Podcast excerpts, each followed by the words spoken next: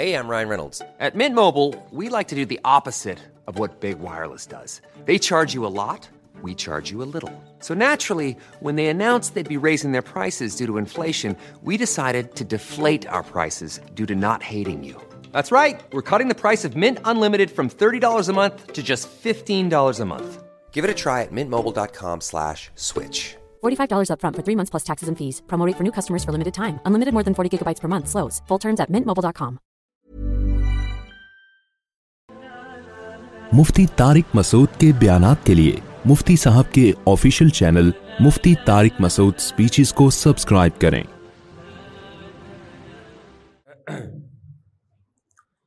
الحمد للہ نحمده ونستعینه ونستغفره ونؤمن به ونتوکل علیه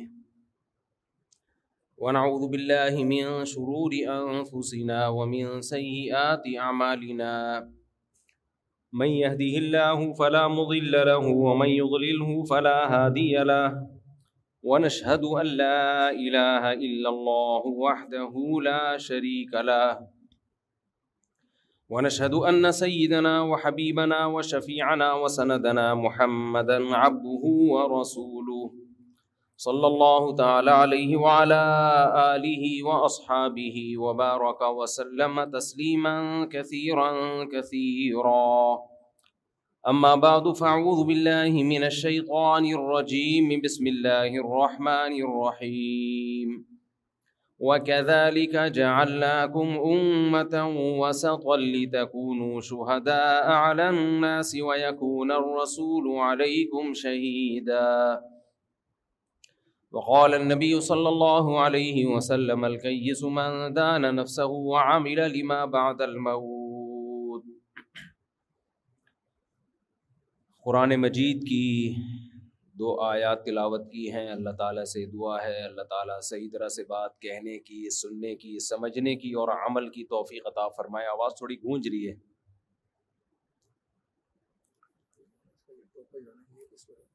یہ ہٹا دوں اچھا ابھی بھی گونج رہی ہے اب تو پہلے سے زیادہ گونج رہی ہے آواز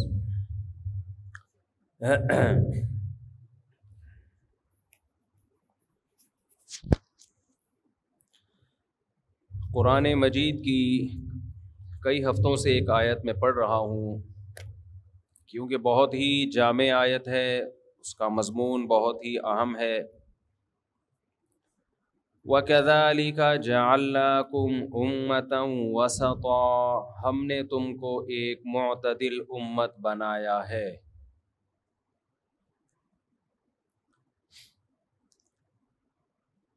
اسلام دین فطرت بھی ہے نیچر کا بھی دوسرا نام ہے اعتدال کا بھی دوسرا نام ہے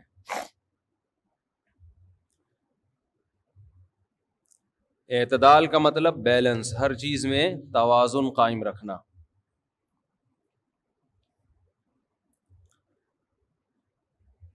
حقوق کی ادائیگی میں بھی توازن ہو اللہ نے آپ کو جو قوتیں دی ہیں ان قوتوں میں بھی توازن ہو اللہ نے انسان کو کچھ قوتیں دی ہیں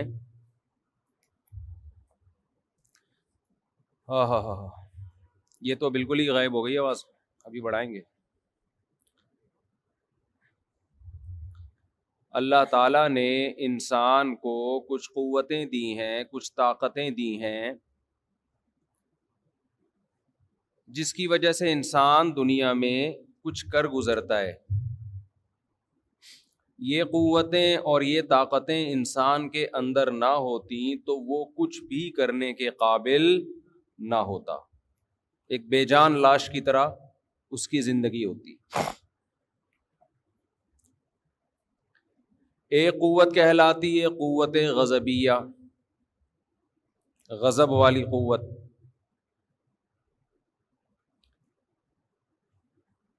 ایک قوت ہے محبت یہ بھی ایک طاقت ہے قوت ہے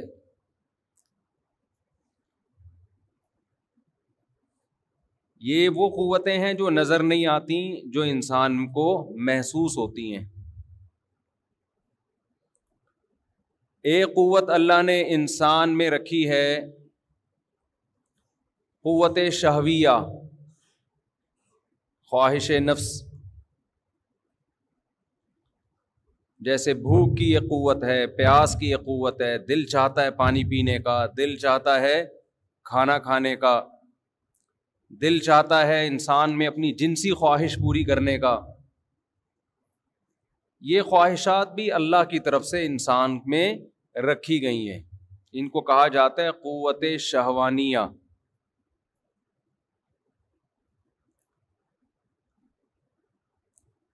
تو یہ بیسک جو ہے نا تین قوتیں ہیں جس پہ انسان کی پوری زندگی گھوم رہی ہوتی ہے اور بھی ہیں لیکن زیادہ تر جو ہمیں صبح و شام واسطہ پڑتا ہے وہ ان قوتوں سے پڑتا ہے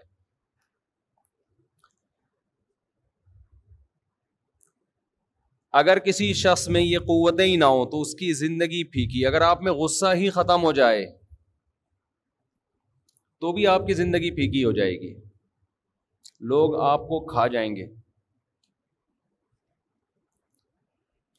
ہر شخص آپ کے حقوق کا جو خیال کرتا ہے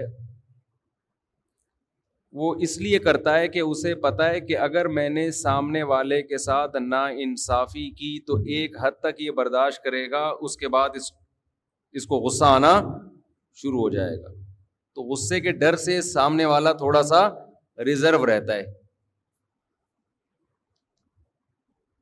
نہیں آ رہی آواز بھائی صاحب کے دکان میں آئی نہیں رہی ہے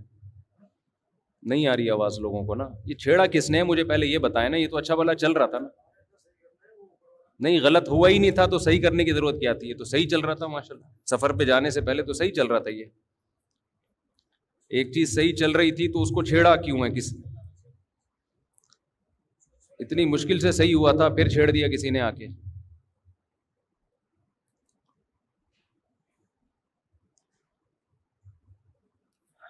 مجھے اپنی آواز ہی سنائی نہیں دے رہی ہے بھوم بھوم بھوم کی آوازیں آ رہی ہیں نا بھوم بھوم جی ہاں کوئی چیز بیمار ہو تو چھیڑے نا آدمی اس کو اچھا والا آدمی ڈاکٹر کے پاس جائے تو پھر ڈاکٹر چھیڑ دے گا نا اس کو ڈاکٹر جب چھیڑے گا تو پھر ایسا چھیڑے گا ڈاکٹر سے مجھے یاد آیا کل میرا وہ ایک کلپ میں سن رہا تھا جس میں میں نے لوگوں کو ترغیب دی ہے کہ جانوروں کی چربی کھایا کرو یہ ڈال کمپنی کا نام نہیں لینا چاہیے کوکنگ آئل چھوڑ دو نیچے کسی ڈاکٹر کے کمنٹس تھے کہ ایز اے ڈاکٹر میں مفتی صاحب کی بات سے ایگری نہیں کرتا ڈاکٹر صاحب کائنڈلی آپ ایگری کریں گے تھوڑے دنوں کے بعد جیسے آپ لوگوں نے لوگوں کو انڈے کی زردی چھڑوا دی نا ایک طویل عرصے تک انڈے سے محروم کیا کہ کولیسٹرول ہے اب آپ کہہ رہے ہیں ایک نہیں دو انڈے کھاؤ کہہ رہے ہیں کہ نہیں کہہ رہے ہم بچپن سے سنتے آ رہے تھے کہ انڈے کی زردی نہیں کھاؤ بچپن سے سنتے آ رہے تھے انڈے کی زردی مت کھاؤ اب ڈاکٹر کہہ رہے ہیں ایک نہیں کتنے کھاؤ دو کھاؤ وہ ایک خاتون گئی نا خواتین جب چیزوں کی قیمتیں کم کراتی ہیں نا تو یہ ایسے کراتی ہیں کہ آدمی یہ کام نہیں کر سکتا وہ ایک خاتون گئیں یہ ساڑی خریدنی ہے کتنے کی اس نے بتا دیا ہوگا آٹھ دس ہزار کا تھوڑا کم کریں کم کرتے کرتے اس کو اتنا غصہ آیا کہتا ہے فری میں لے جاؤ بس کہتی ہے دو چاہیے تو ڈاکٹر بھی پہلے کہتے تھے انڈے کی زردی نہیں کھاؤ ایک طویل عرصے تک انڈا کی زردی میں ہی تو لذت ہوتی ہے چھڑوا کے کولیسٹرول کے نام پہ نا اور اب کہہ رہے ہیں ایک کے بجائے کتنے کھاؤ دو کھاؤ صبح ناشتے میں دو انڈے کھاؤ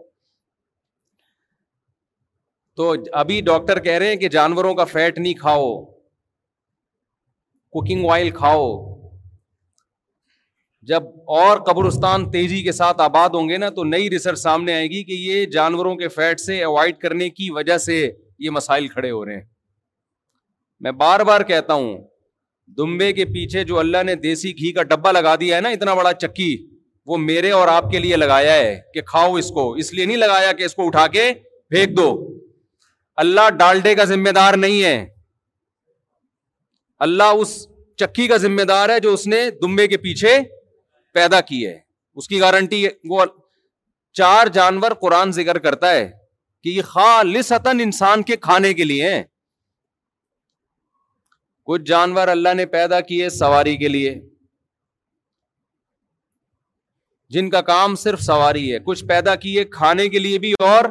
سواری کے لیے بھی اور کچھ صرف کھانے کے لیے گدے گھوڑے سواری کے لیے ہیں قرآن میں اس کا تذکرہ اللہ نے کیا ولخیلا بغال اول تر کبوہا گدا خچر گھوڑا یہ اس لیے کیا کہ تاکہ تم اس پہ سوار ہو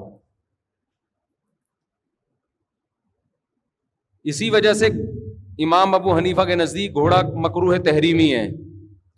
وہ کہ بعض روایات سے کھانے کا ثبوت بھی ملتا ہے لیکن انہوں نے کہا قرآن میں اللہ اس کو سواری کے طور پہ ذکر کر رہے ہیں کھانے کے طور پہ ذکر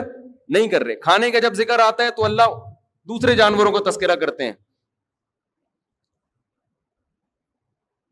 جہاں کھانے کا تذکرہ آیا تو اللہ نے کیا فرمایا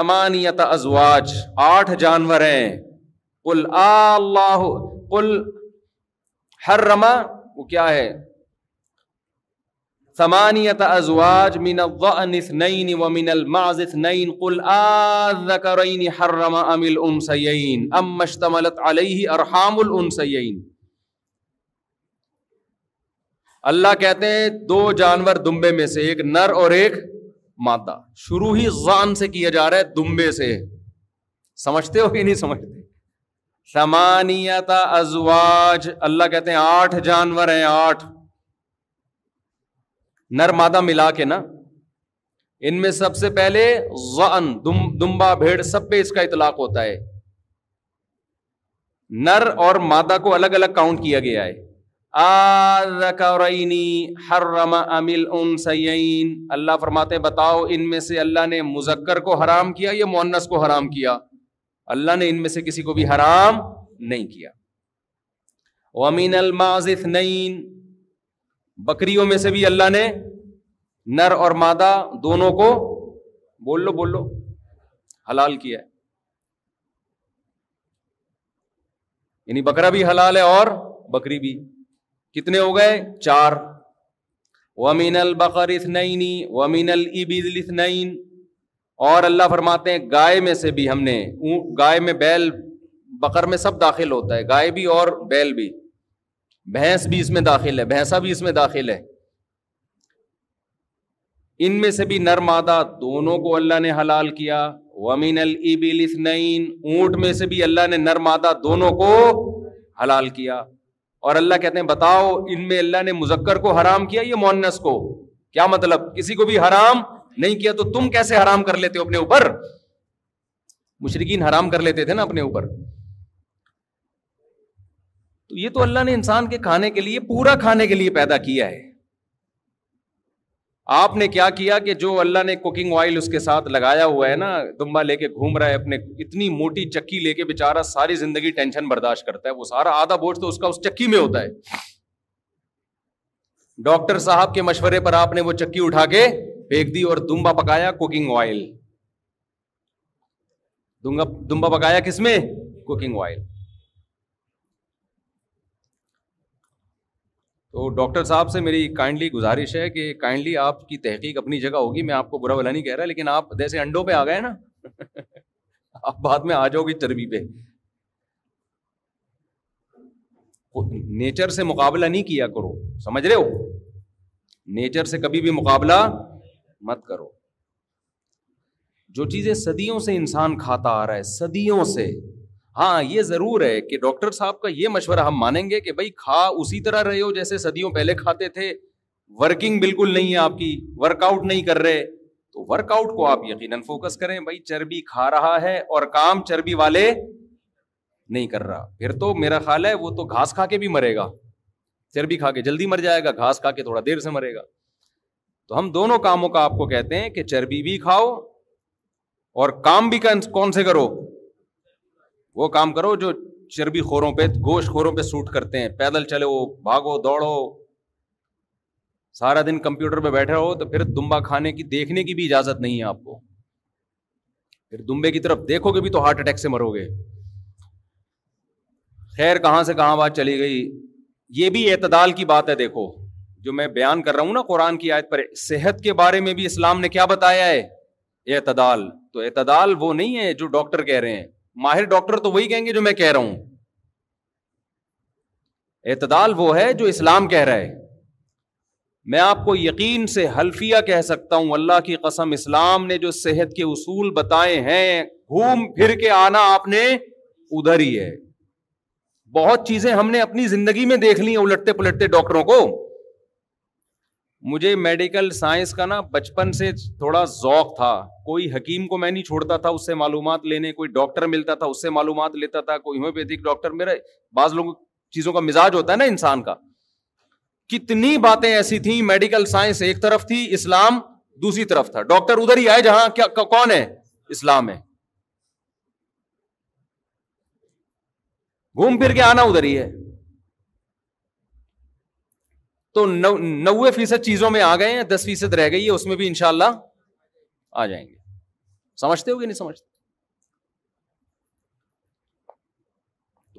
اعتدال ہے تو میں بات چل رہا تھا پھر یہ صحت پہ وقت ان شاء اللہ آخر میں بات کریں گے اس پہ کئی دفعہ میں بات کر چکا ہوں یہاں بھی بہت سارے معاملات گڑبڑ ہو رہے ہیں آج کل تو لوگ صحت میں اسٹریس میں اتنے جا رہے ہیں نا کلپ دیکھ دیکھ کے یو ٹیوب پہ آدمی پاگل ہو رہے ہیں اتنے یہ کھاؤ یہ نہیں کھاؤ اتنا زیادہ اس کو وہ بنا دیا ہے جیسے کورونا میں بہت سے کورونا سے مرے بہت سے کورونا کی ٹینشن سے مرے تھے کورونا میں ہم نے بھی احتیاط کا حکم دیا لیکن اس احتیاط میں بھی اعتدال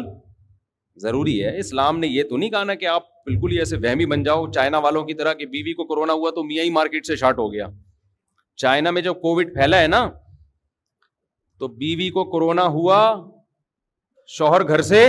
نہیں یہ اتنی احتیاط کے ہم قائل نہیں ہیں ماسک پہن لیا تھوڑا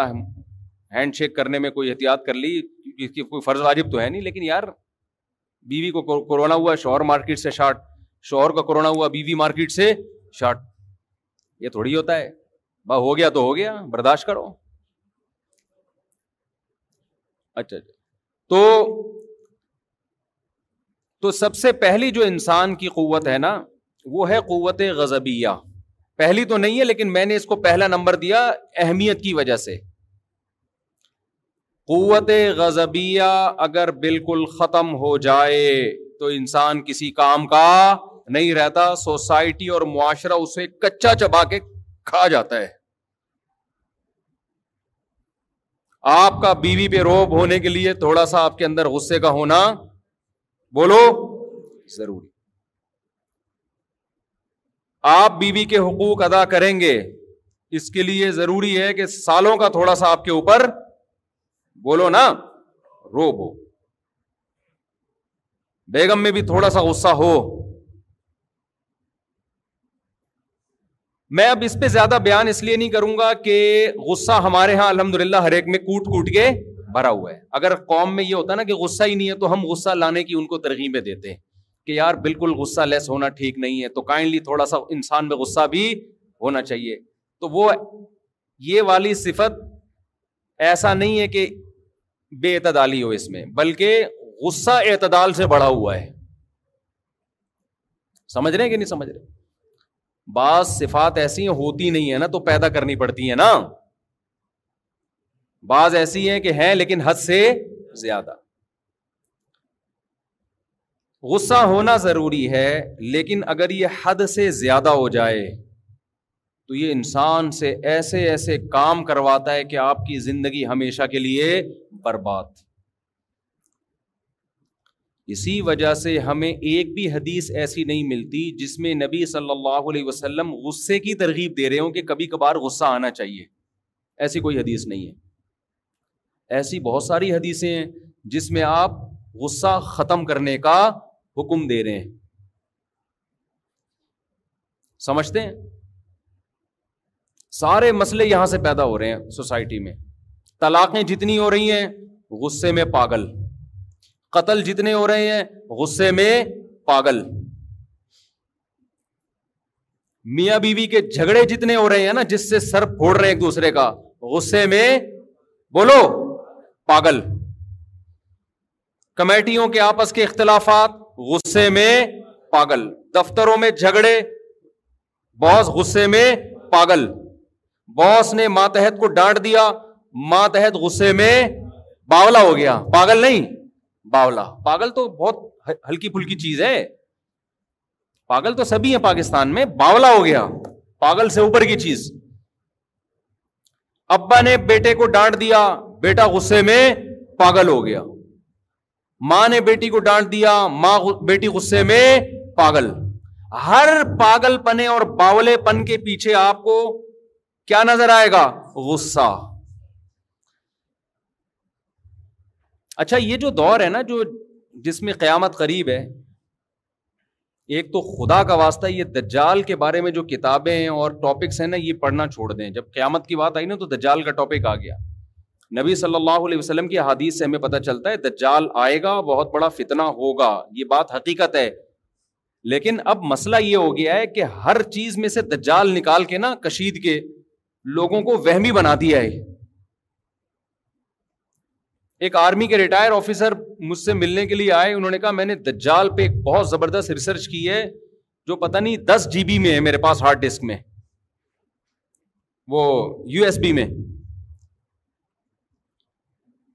دو یو ایس بیاں ہوں گی پانچ پانچ جی بی کی اب ہو سکتا ہے دس جی بی کی ہو کوئی ولہ عالم میں نے کہا حضرت دجال کے بارے میں اتنا کچھ ہمیں ملتا ہی نہیں ہے کہ ایک جی بی میں بھی آ جائے وہ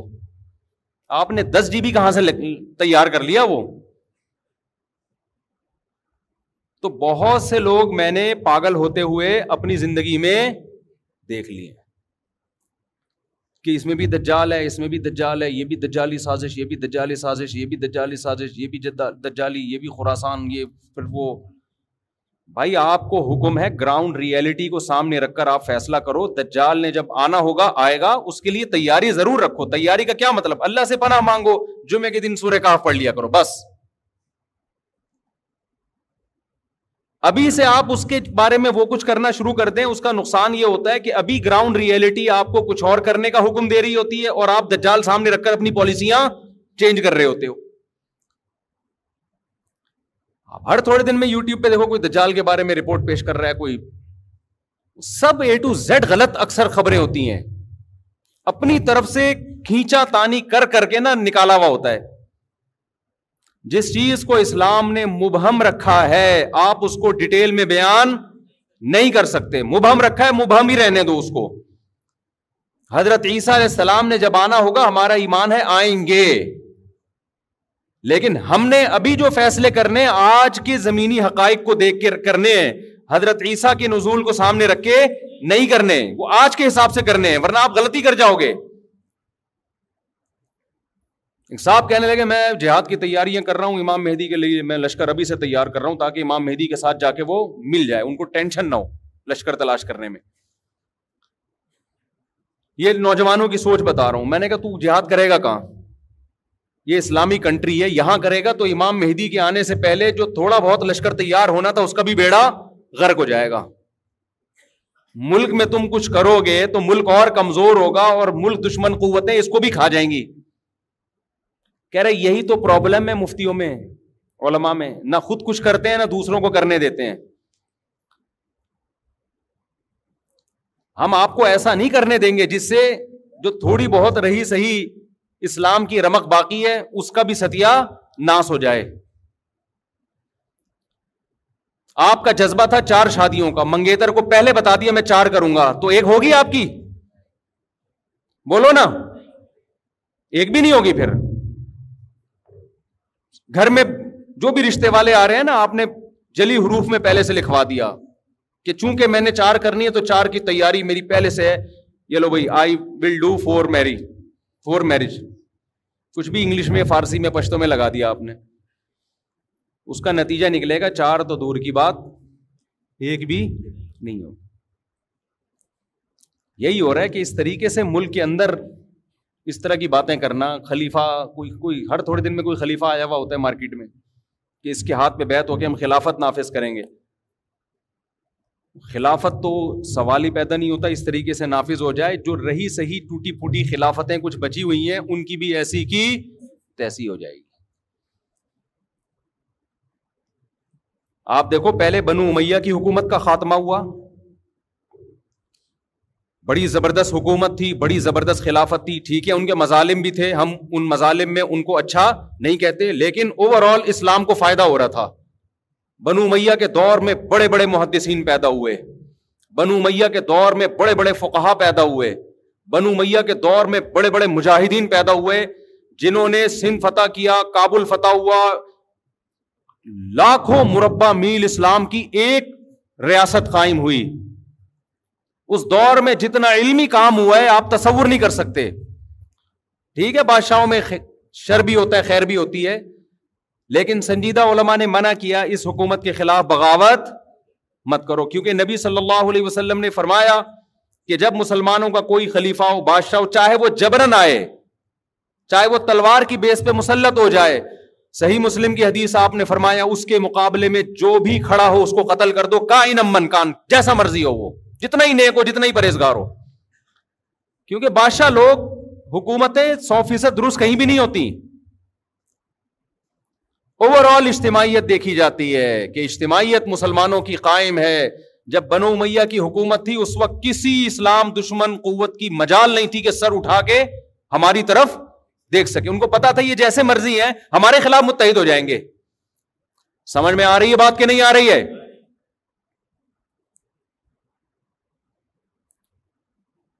لیکن وہی ہوا کہ نہیں جی یہ اس نے یہ ظلم کیا اس نے یہ ظلم کیا بغاوت ہونی چاہیے جب بغاوت ہوئی ہے اور اس زمانے کے بہترین لوگوں نے بغاوت کی تھی وہ بغاوت ناکام ہوئی اور حجاج نے پھر جو قتل و غارت کا سلسلہ شروع کیا بغاوتوں کو کچلنے کے لیے اس میں بڑے بڑے محدثین صحابہ تابعین شہید کر دیے گئے حجاج نے غلط کیا ہم حجاج کی حمایت نہیں کرتے لیکن جنہوں نے حجاج کے خلاف مسلح بغاوت کی تھی ان کا بھی غلط ہونا ثابت ہو گیا کہ انہوں نے بغاوت کر کے اچھا بولو نہیں کیا برداشت کرتے اس میں اجتماعیت تھی تو مسلمانوں کی جو فوجیں آگے بڑھتی چلی جا رہی تھیں نہ ختم ہونے والا سلسلہ وہ بالآخر کیا ہوا رک گیا تو تاریخ سے جو سبق حاصل نہیں کرتا وہ ان غلطیوں کو بار بار دہراتا ہے جن غلطیوں کی وجہ سے اس کو نقصان پھر جب حجاج کے مظالم اور زیادہ بڑھ گئے کہ بغاوت کو اس نے کچلا اس نے کہا نہیں میں حاکم کبھی بھی بغاوت پہ کمپرومائز نہیں کرتا اس کے بعد حجاج دنیا سے چلا گیا پھر اس کے بعد جو نئی نیا خلیفہ آیا بغاوت دوبارہ ہوئی بنو عباس کی لمبا سلسلہ تاریخ کا میں تو خلاصہ آج یعنی ہمیں کیا سبق ملتا ہے اس کے حساب سے بتا رہا ہوں بالآخر بنو عباس کی بغاوت کامیاب ہوئی لیکن اس کامیاب ہونے کے بعد وہ برکتیں حاصل نہیں ہوئی جو وہ سمجھ رہے تھے ان کا خیال تھا کہ ہم بنو میاں میں جو خامیاں ہیں ان کی اصلاح کر لیں گے اور ان سے اچھی ریاست قائم کر کے دکھائیں گے لیکن آگے معاملہ بہتر ہونے کے بجائے کیا ہو گیا بدتر مسلمانوں کی خلافت دو حصوں میں ڈیوائڈ ہو گئی یہ پہلی دفعہ اسلامی تاریخ میں ایسا ہوا کہ دو خلیفہ اندلس میں الگ خلافت قائم ہوئی یہاں الگ خلافت قائم ہوئی بغداد میں اس کے بعد سے آج تک مسلمان کسی ایک خلیفے پہ جمع نہیں ہوئے آج تک نہیں ہوئے تو بنو عباس کی نیت بھی بڑی اچھی تھی کہ ہم ظالم حکمرانوں سے حکومت لیں گے اور اہل کو کے حوالے کریں گے لیکن انہوں نے وہ کچھ کیا کہ وہ بنو میاں سے بھی چار ہاتھ آگے نکل گئے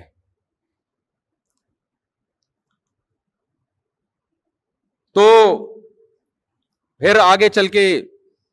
خلافت عثمانیہ قائم ہوئی جب پھر بغداد کے خلاف جو ہوا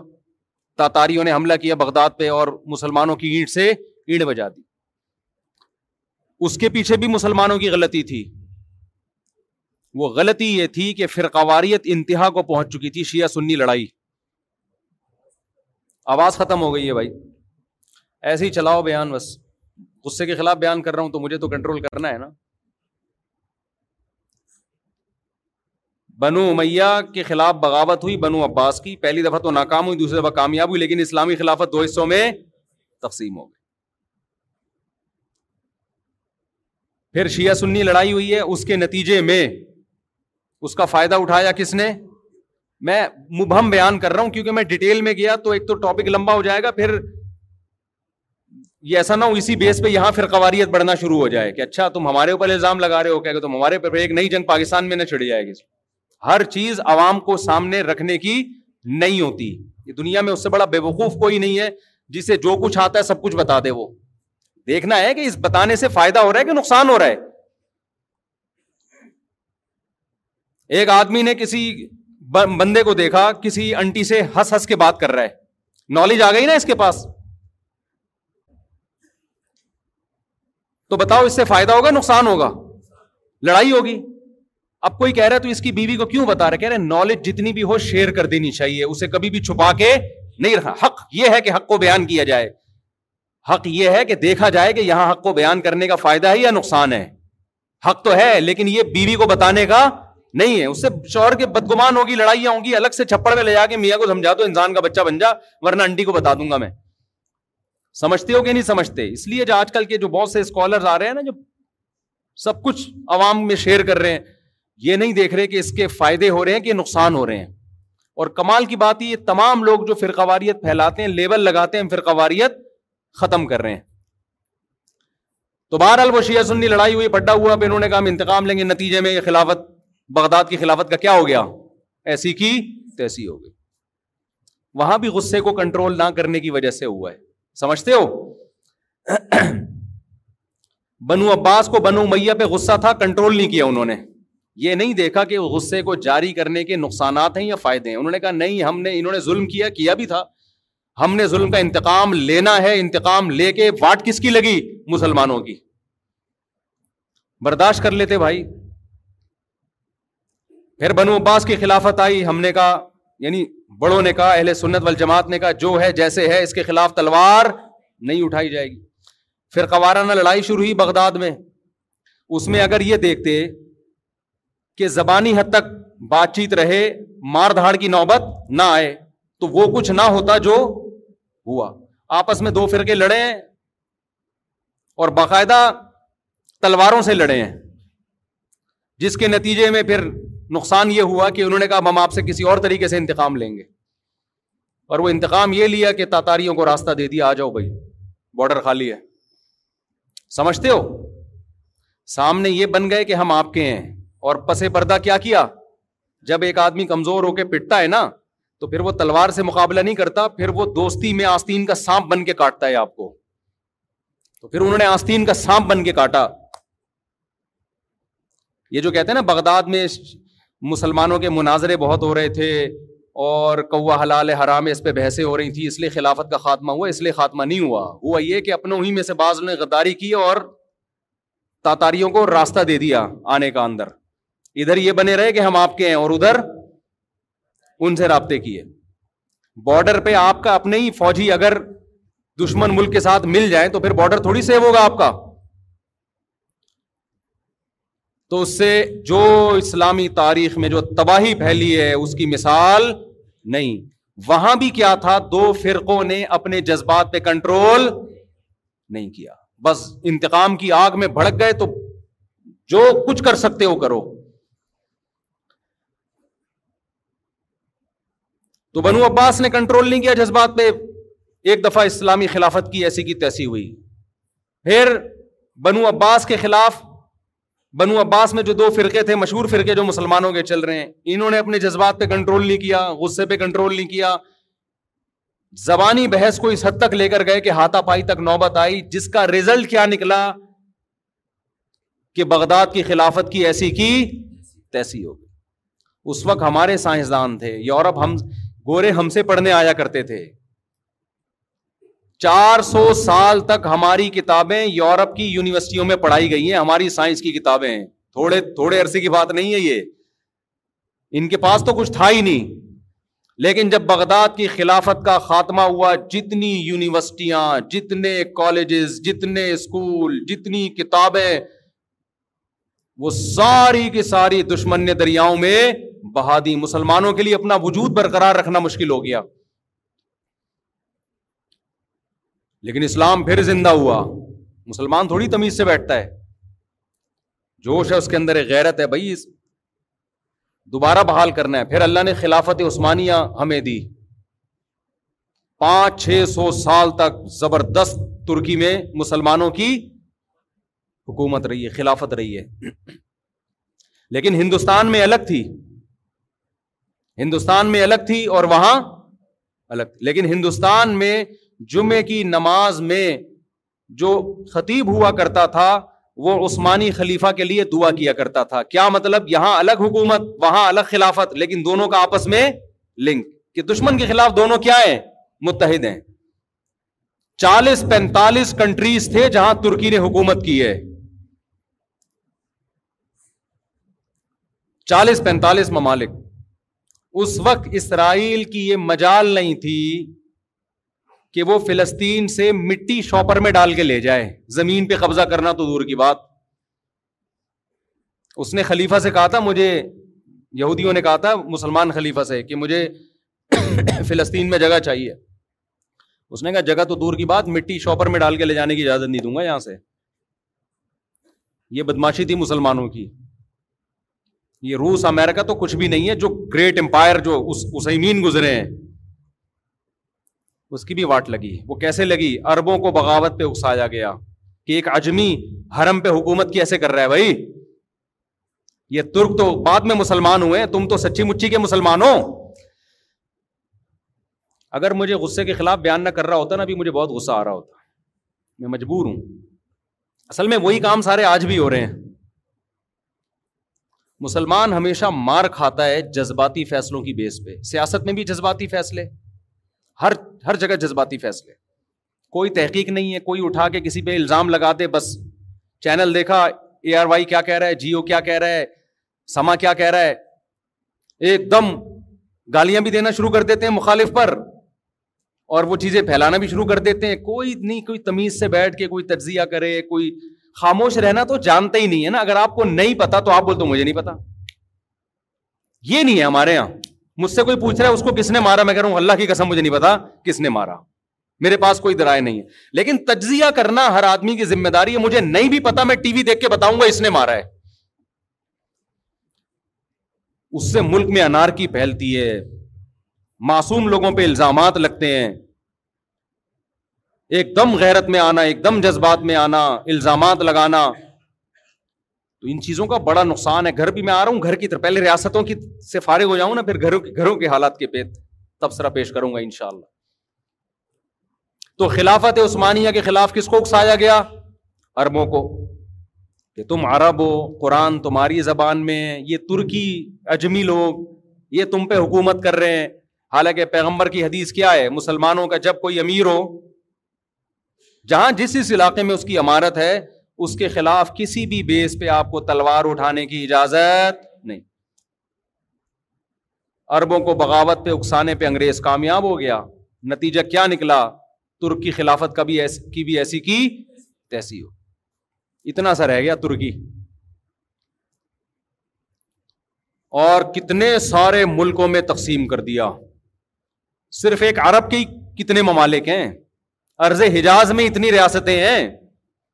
دبئی ہاں کے جی۔ شیخ الگ ہو گئے عمان کے شیخ مسقط کے شیخ صاحب الگ ہو گئے سوڈان کے الگ ہو گئے مصر کے الگ مصر تو خیر حجاز میں نہیں آتا لیکن جتنے عرب کنٹریز ہیں سب کا الگ الگ بادشاہ اب جب الگ الگ ہو گئے تو طاقت کیا ہو گئی ختم اب ظاہر ہے امیرکا کی پالیسی آپ کو ماننی پڑیں گی نہیں مانتے تو وہ آپ کوئی متحد تو ہے نہیں کہ ایک بلاک ہو آپ کا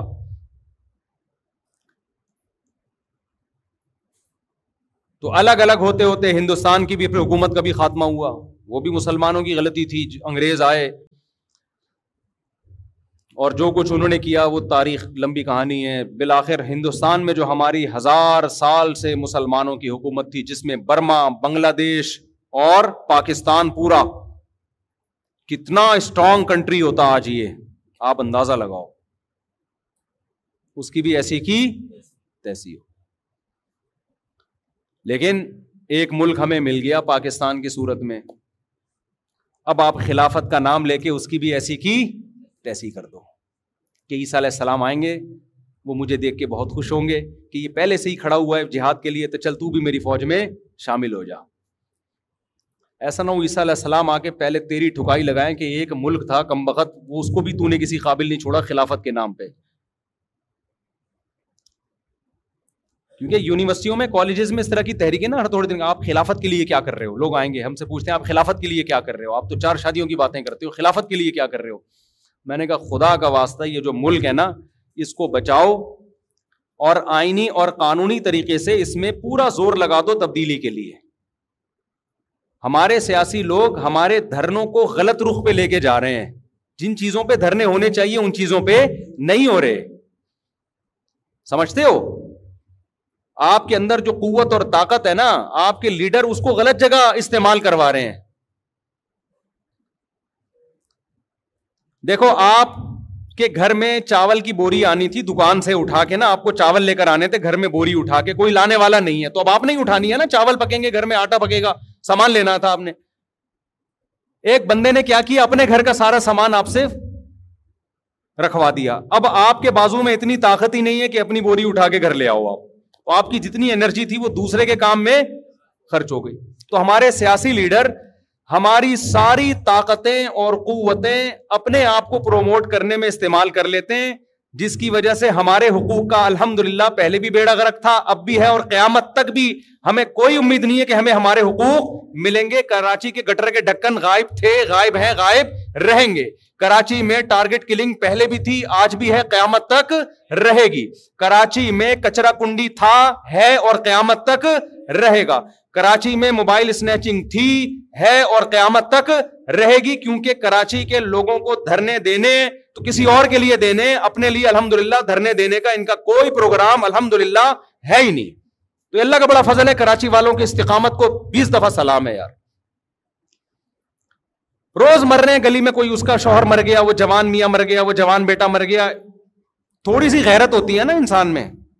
تھوڑی سی غیرت ہوتی ہے اب یہ تھوڑا سا ٹکڑا ہمیں ملا ہے اس میں خلافت کی باتیں کر کے اس کی بھی ایسی کی تیسی کر دینا یہ کوئی عقل بندی کا کام نہیں ہوگا جیسا بھی ہے کم از کم اپنا تو ہے نا بیٹھ کے بات دیکھو ایک بات یاد رکھو آپ کا ملک جیسا ہی گندا بندہ ہو نا آپ کو عزت اپنے ملک میں ہی ملے گی اپنے ملک سے باہر نہیں ملے گی یہ میں آپ کو لکھ کے دے دوں ہم نے ملکوں میں سفر کیا ہے جاؤ گھوم پھر کے آ جاؤ رہنا شروع کر دو کہ ہمیشہ دوسرا ٹیڑھی آنکھ سے دیکھے گا بولے گا یہ مریخ سے آیا ہوا آدمی ہے یہ ادھر کا آدمی نہیں ہے جتنی بدماشی کے ساتھ انسان اپنے کلچر میں گھومتا ہے نا اتنا کسی دوسرے کنٹری میں نہیں گھومتا عزت سب سے پہلی چیز ہے پیسہ اس کے بعد ہے میں نے ٹھٹرے ہوئے لوگ سعودی عرب میں دیکھے ہیں کوئی سعودی عرب میں پاکستانی بیان سن رہا ہو تو معذرت ہے بہت سے لوگوں کی عزت بھی ہے وہاں پہ لیکن اتنے آرام سے نہیں ملتی وہ عرب ان کو اجنبی سمجھتے ہیں کہ یہ باہر سے آیا ہوا ہے ہمارے ملک میں کمانے عزت نہیں ہے سوائے ان لوگوں کے جو میرا بیان سن رہے ہیں ان کی بہت عزت ہے آپ کسی بھی کنٹری میں جاؤ گے آپ تھوڑے سے نا جیسے ٹھٹرے ہوئے رہو گے آپ یہاں بدماشی سے گھومتے ہیں آپ بھی میں بھی سبھی میں کوئی اپنی بات نہیں کر رہا بدماشی سے جب چاہو عمران خان کو گالیاں تو جب چاہو اس کی تعریفیں کرو جب چاہو نواز شریف کو برا بلا کہو جب چاہو اس کی تعریفیں کرو بدماشی ہے بھائی ہماری یہاں پہ چار شادیاں کی بات کرو آپ کسی ملک میں کر سکتے ہو ایسے حکومت پکڑے کے اندر کر دیں لے جائے گی مجھے ایک لاہور میں ایک صاحب ملے جو ترکی رہ کر آئے ترکی میں ان کو ایک عرب ملا فلسطین کا وہ مجھے کہتے ہیں کہ وہ فلسطین کا عرب میری ویڈیو اس کو دکھا رہا تھا کہ اس کے بیان فلسطین کا عربی کہہ رہے ہیں یہ مولوی صاحب ہے بڑا ٹائٹ بیان کرتے ہیں اس کے بیان سنتے ہو کہتے ہیں میں نے کہا تم تو عربی بولتے ہو اس کو یہ تو اردو میں بیان کر رہے ہیں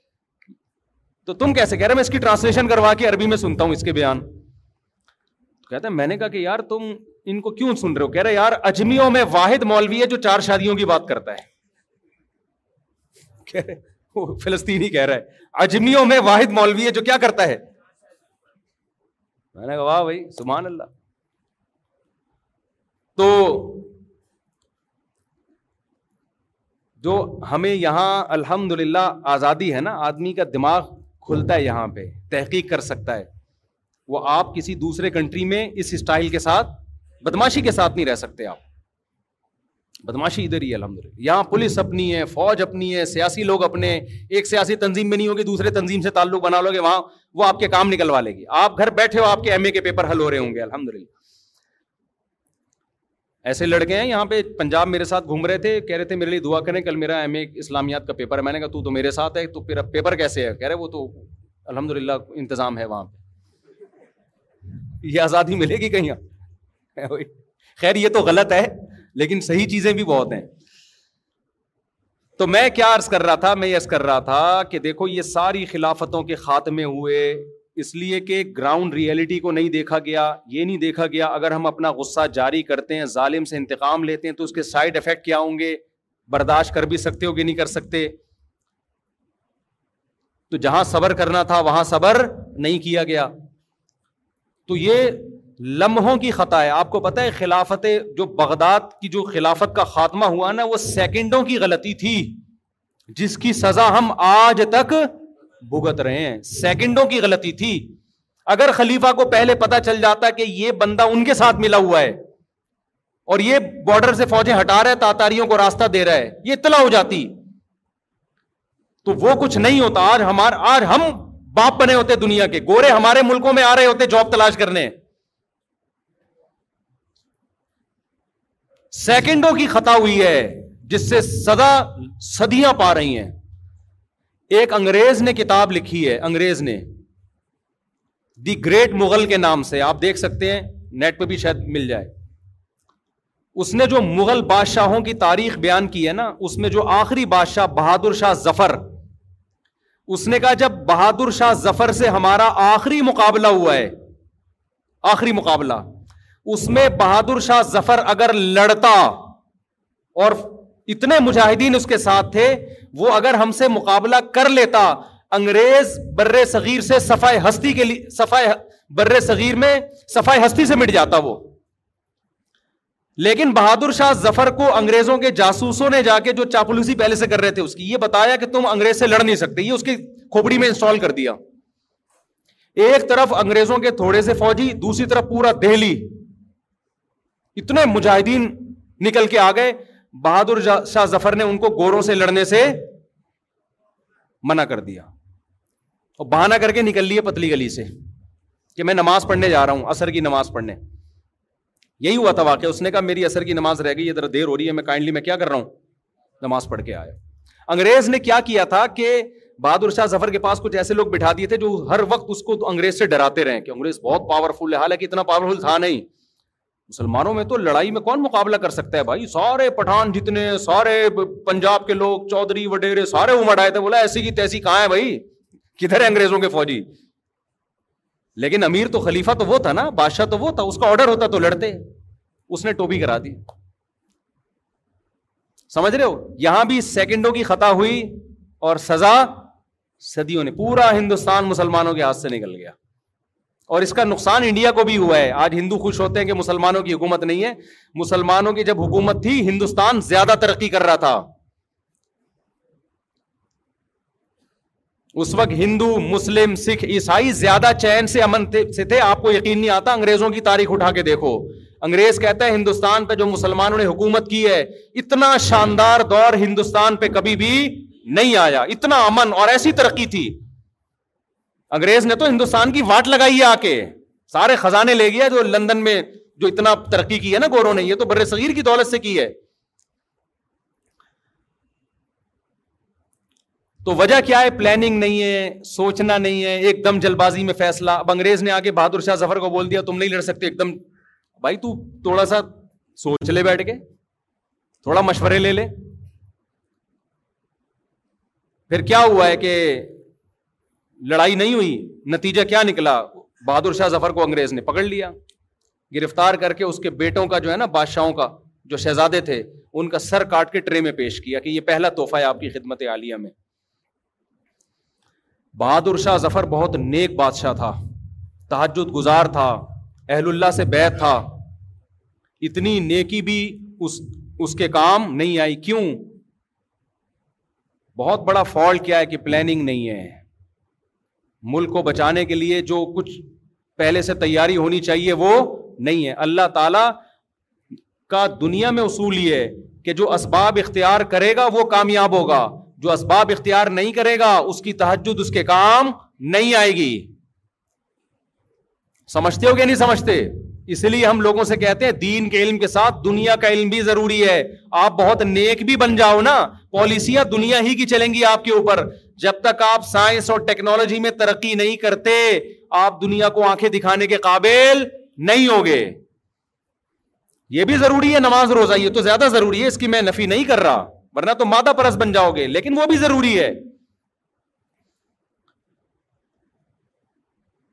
تو غصہ جب حد سے بڑھتا ہے تو کیا ہوتا ہے میرے بھائی تباہی حکومتی سطح پہ ہوگا صدیوں پیچھے مسلمان چلے جائیں گے اپنی گھریلو زندگی میں ہوگا گھر ٹوٹتے ہیں اس سے رشتے ٹوٹتے ہیں اس سے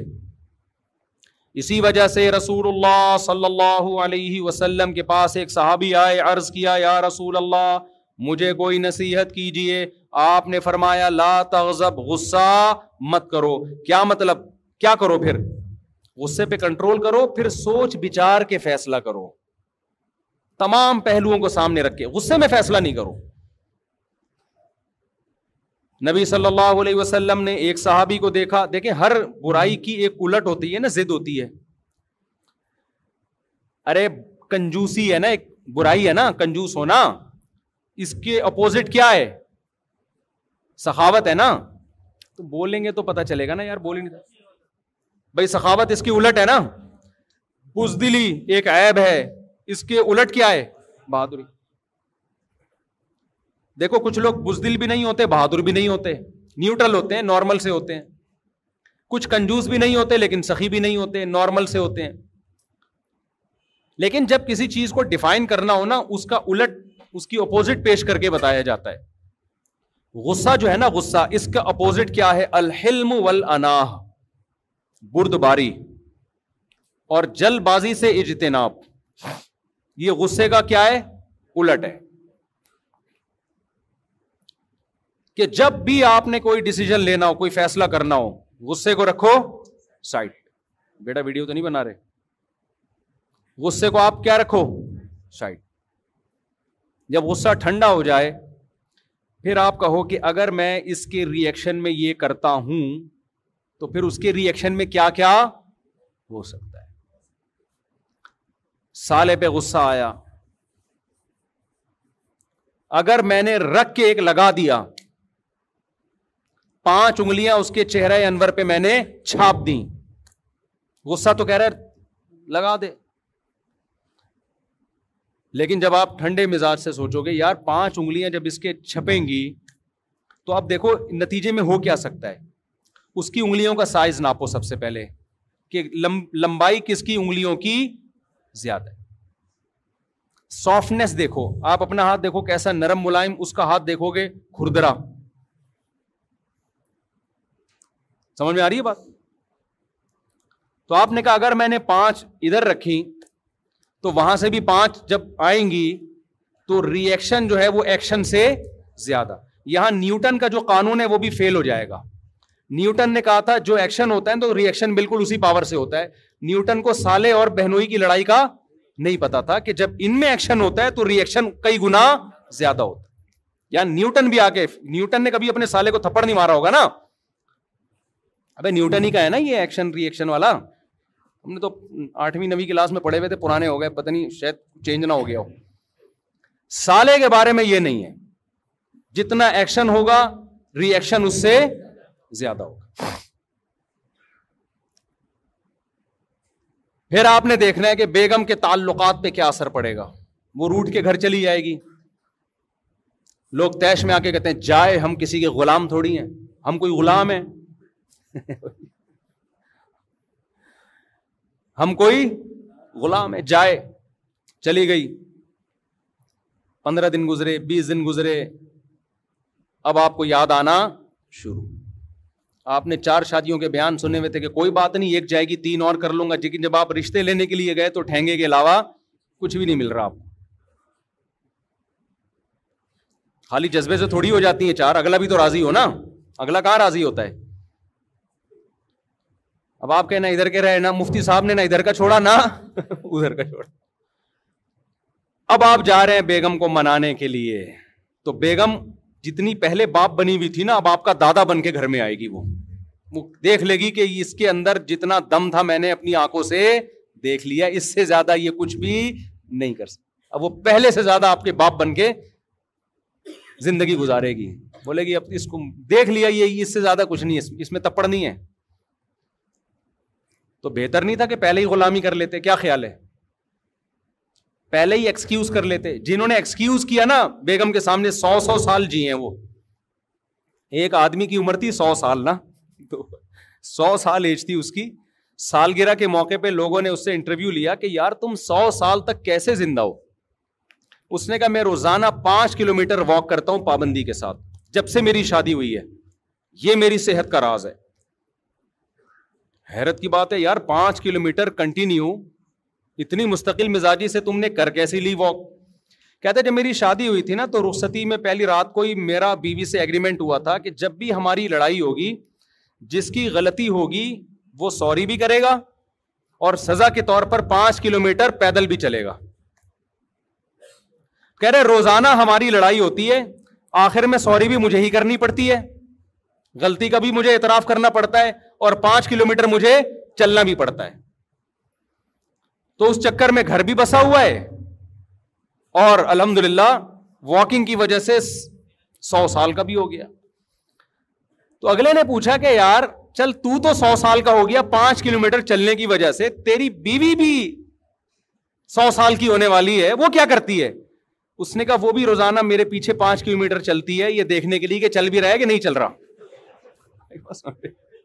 عورتیں نگرانی بہت کرتی ہیں نا وہ یہ دیکھنے کے لیے چلتا ہے کہ چل رہا ہے کہ نہیں چل رہا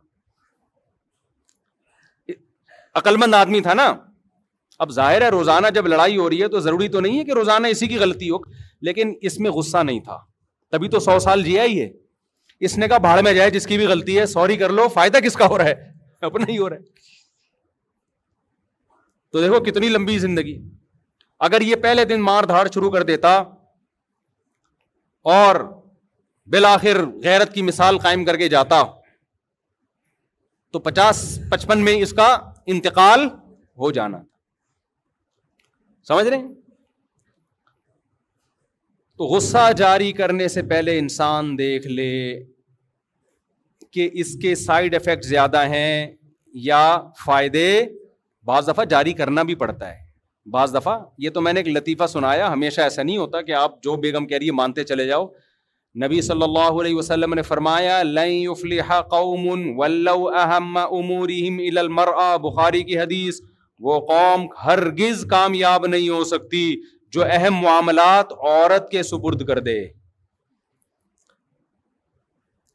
سمجھتے ہو آج مردوں نے سارے اہم فیصلے کس کے حوالے کیے ہوئے ہیں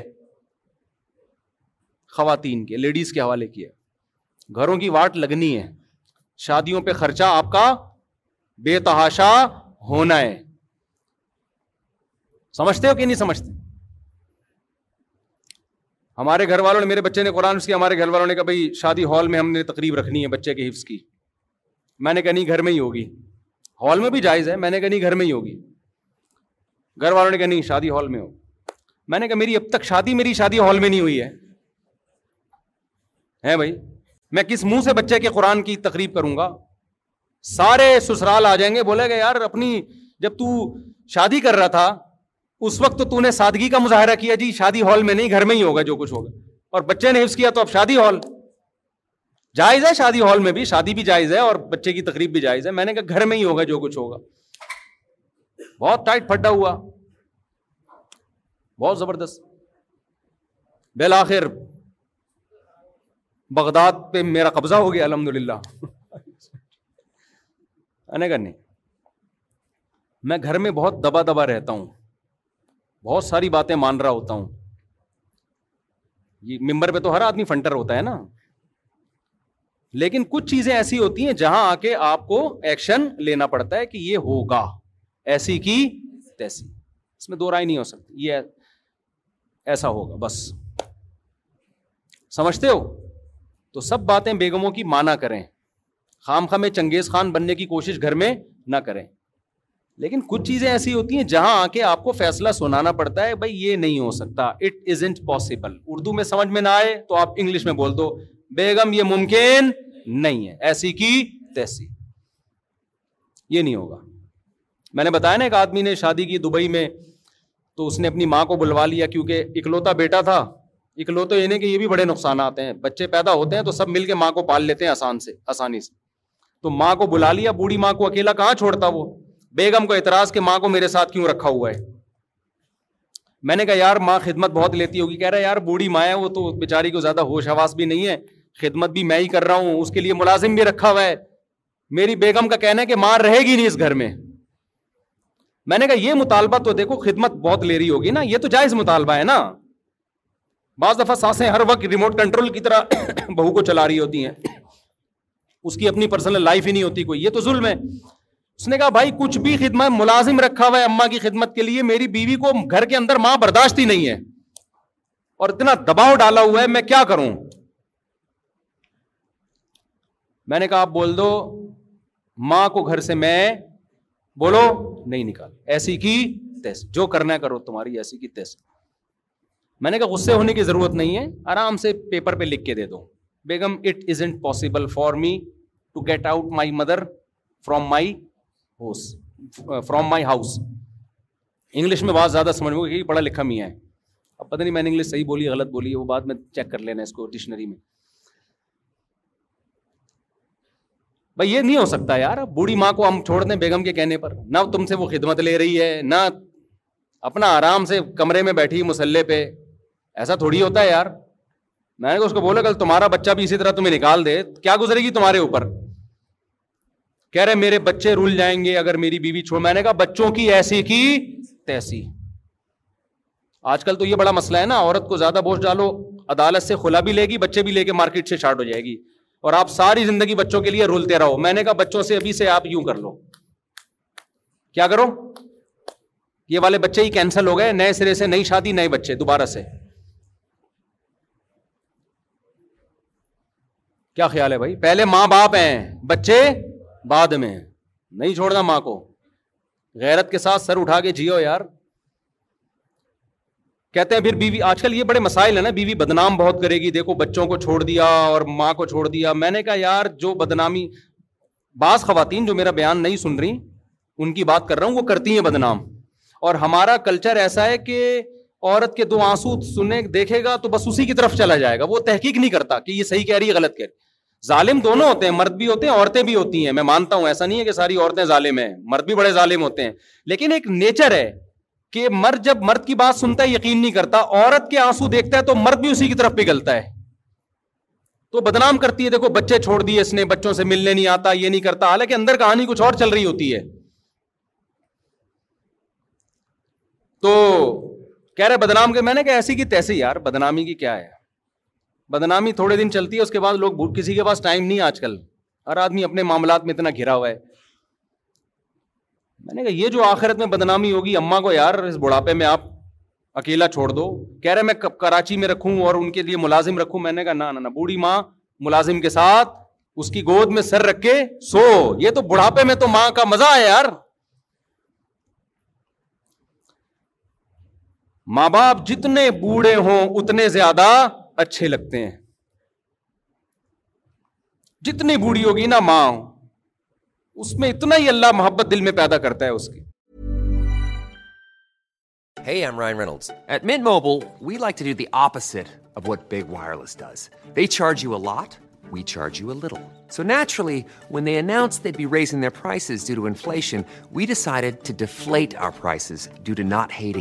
That's right. We're cutting the price of Mint Unlimited from $30 a month to just $15 a month. Give it a try at mintmobile.com slash switch. $45 up front for three months plus taxes and fees. Promo rate for new customers for limited time. Unlimited more than 40 gigabytes per month. Slows. Full terms at mintmobile.com.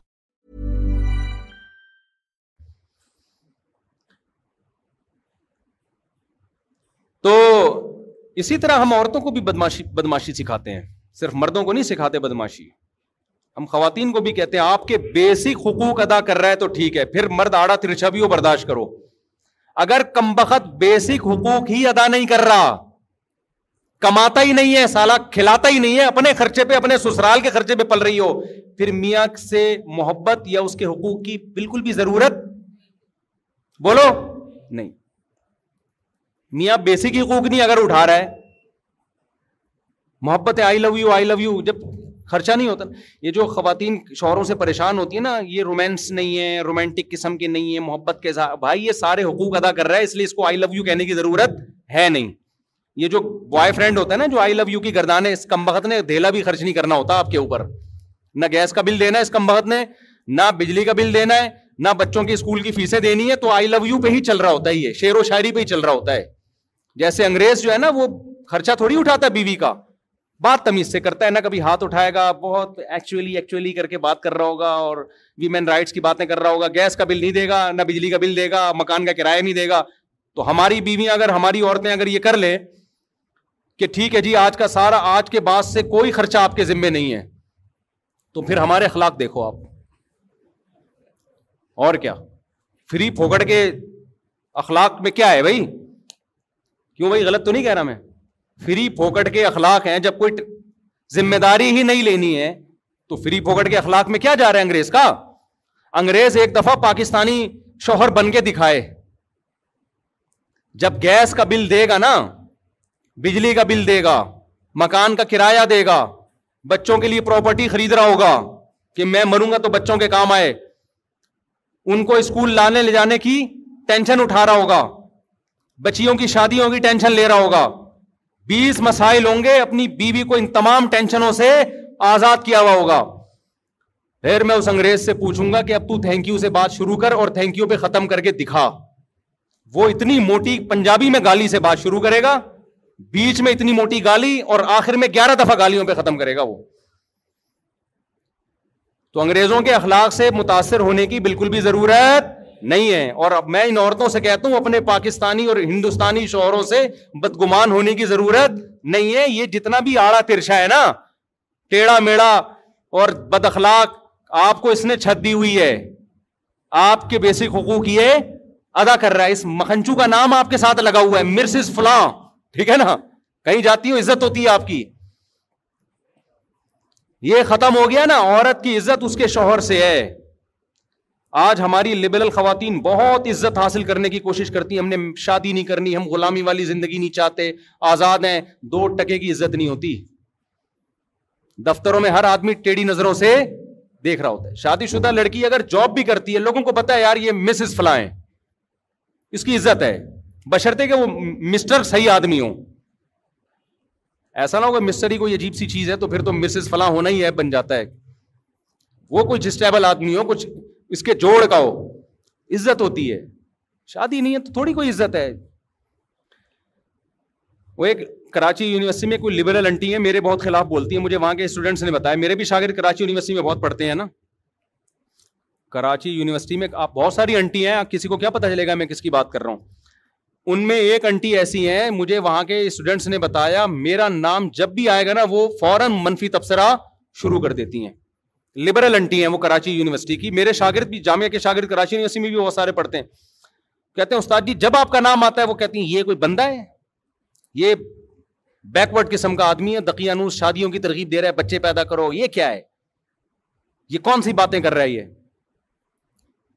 تو میں نے مجھے کل ایک طالب علم بتایا کہ وہ میری جو مس ہیں ٹیچر ہیں وہ بہت آپ کے خلاف ہیں اور وہ شادیوں وادیوں کے میں نے کہا اپنی ٹیچر سے نہ جا کے احترام سے کہنا ہے کہ مس آپ بھی شادی اب کر لیں حقیقت بتا رہا ہوں ہم آپ کو ٹیچنگ سے منع نہیں کر رہے لیکن کائنڈلی آپ بھی مفتی صاحب کا بیان سنیں اور فوراً سے پہلے کسی بندے کی پہلی بیوی بن جائیں پہلی والا نہیں مل رہا تو دوسری بن جائیں آپ کیونکہ یہ جو آپ کے گریڈ ہے نا یونیورسٹی میں ابھی یہ ریٹائرمنٹ کے بعد یہ آپ کے کسی کام کے نہیں ہے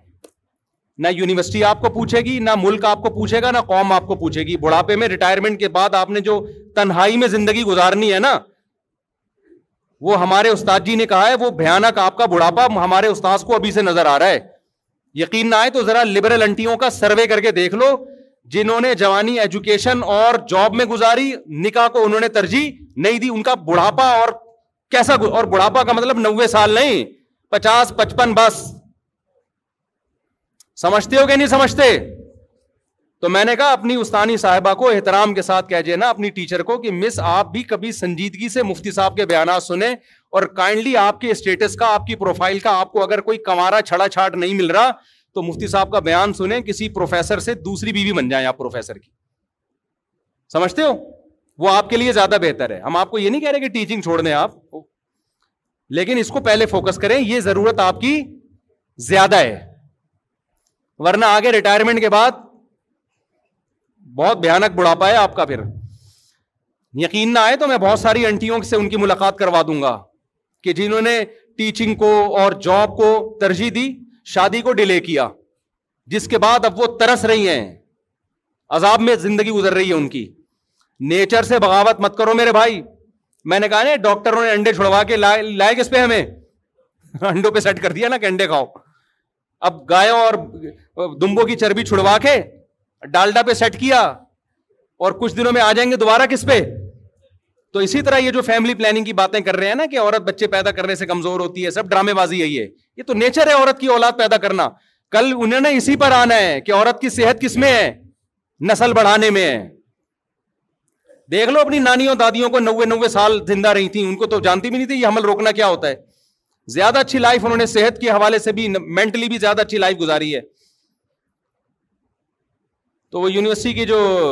ٹیچر صاحب ہیں میں نے اپنے شاگرد سے کہا ان سے کہنا کہ میں آپ کو بہت ساری لبرل انٹیوں سے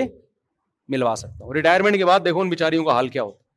ہماری دادیاں نانیاں تو کچھ بھی نہیں آتا تھا ان کو پڑھی لکھی نہیں تھی ایسی بادشاہوں والی زندگی گزاری ہے بھائی بہویں بھی ہیں داماد بھی ہیں پوتے بھی ہیں نواسے بھی ہیں سب نے مل کے بڑھاپے میں خدمت کی ہے عزت بھی ملی ہے عزت عورت کو اپنے خاندان سے ملتی ہے باہر سے نہیں ملتی کمپنی آپ کو جب تک عزت دے گی جب تک آپ کمپنی کے کام کی ہو میڈم صاحبہ کمپنی آپ کو جب تک عزت دے گی جب تک آپ کمپنی کے کام کی ہو جب آپ کمپنی کے کام کی نہیں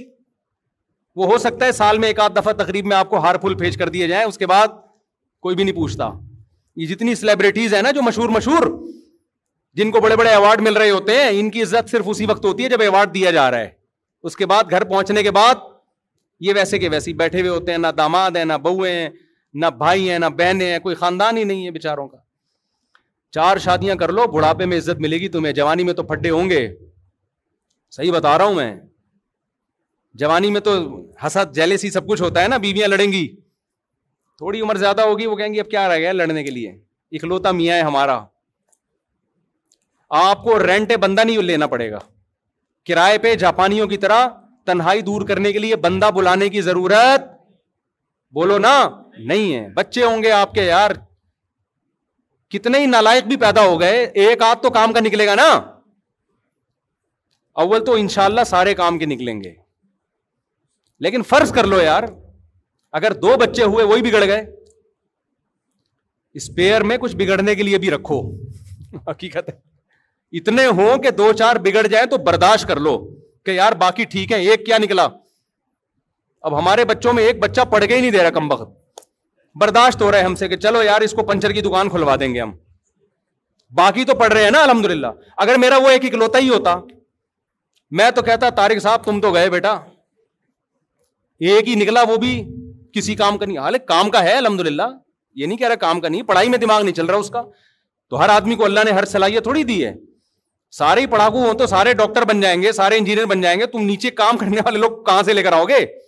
اور بعض دفعہ ایک بچہ پڑھائی میں نہیں چل رہا ہوتا وہ وہ اس لیے نہیں چل رہا ہوتا وہ ایکسٹرا آرڈینری نہیں ہوتا ہے وہ میں اگر اسکول میں پڑھائی میں چلتا تو آج میں یہاں بیٹھ کے بیان نہیں کر رہا ہوتا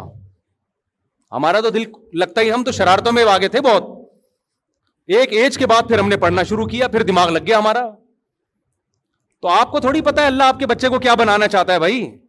اللہ آپ کے بچے کو کچھ بھی کچھ اور بنانا چاہتا ہے میرے جتنے کزن جو پڑھاکو تھے کسی کام کے نہیں ہے معذرت کے ساتھ میرے کوئی کزن اگر بیان سن رہے ہوں زیادہ تر وہی کام کے ہیں جو پڑھاکو نہیں تھے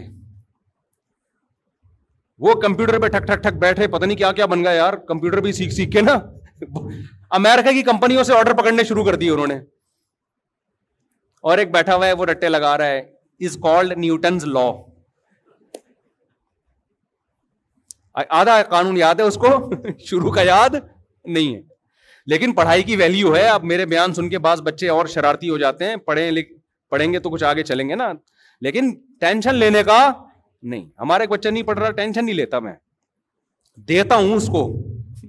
تھوڑے بہت تانے وانے دے دیتا ہوں اچھا بس بیان ختم کر رہا ہوں اور بہت زیادہ ہو گیا آپ مجھے ایک بیس پہ بتا دیا کریں نا اچھا مجھے میں نے دیکھا نہیں نا آپ تو خیر کہاں سے کہاں بات چلی گئی تو اصل بات میں میں عرض کر رہا تھا کہ غصے کو میرے بھائی مارکیٹ سے کیا کرو حتی الامکان سو فیصد ختم نہیں ہوگا لیکن سارے جو ہماری سوسائٹی میں فسادات پیدا ہو رہے ہیں اس کے پیچھے ہے کیا مسئلہ غصے کا تحمل سے بات سنو تحمل سے جواب دو تمام پہلوؤں پہ غور کرو پازیٹیو نیگیٹو اس کے بعد فیصلہ کرو تو نبی صلی اللہ علیہ وسلم نے ایک صحابی کے چہرے پہ ان کی تعریف کی فرمایا تمہارے اندر دو چیزیں ایسی ہیں جو اللہ اس کے رسول کو بہت محبوب ہیں ایک الحلم والانات ایک بردباری اور ایک جلد بازی سے اجتناب جب بھی تم فیصلہ کرتے ہو بہت زیادہ سوچ بچار تو یہ اگر آپ زندگی میں یہ طریقہ اختیار کریں گے تو انشاءاللہ دنیا میں بھی کامیابی ہوگی اور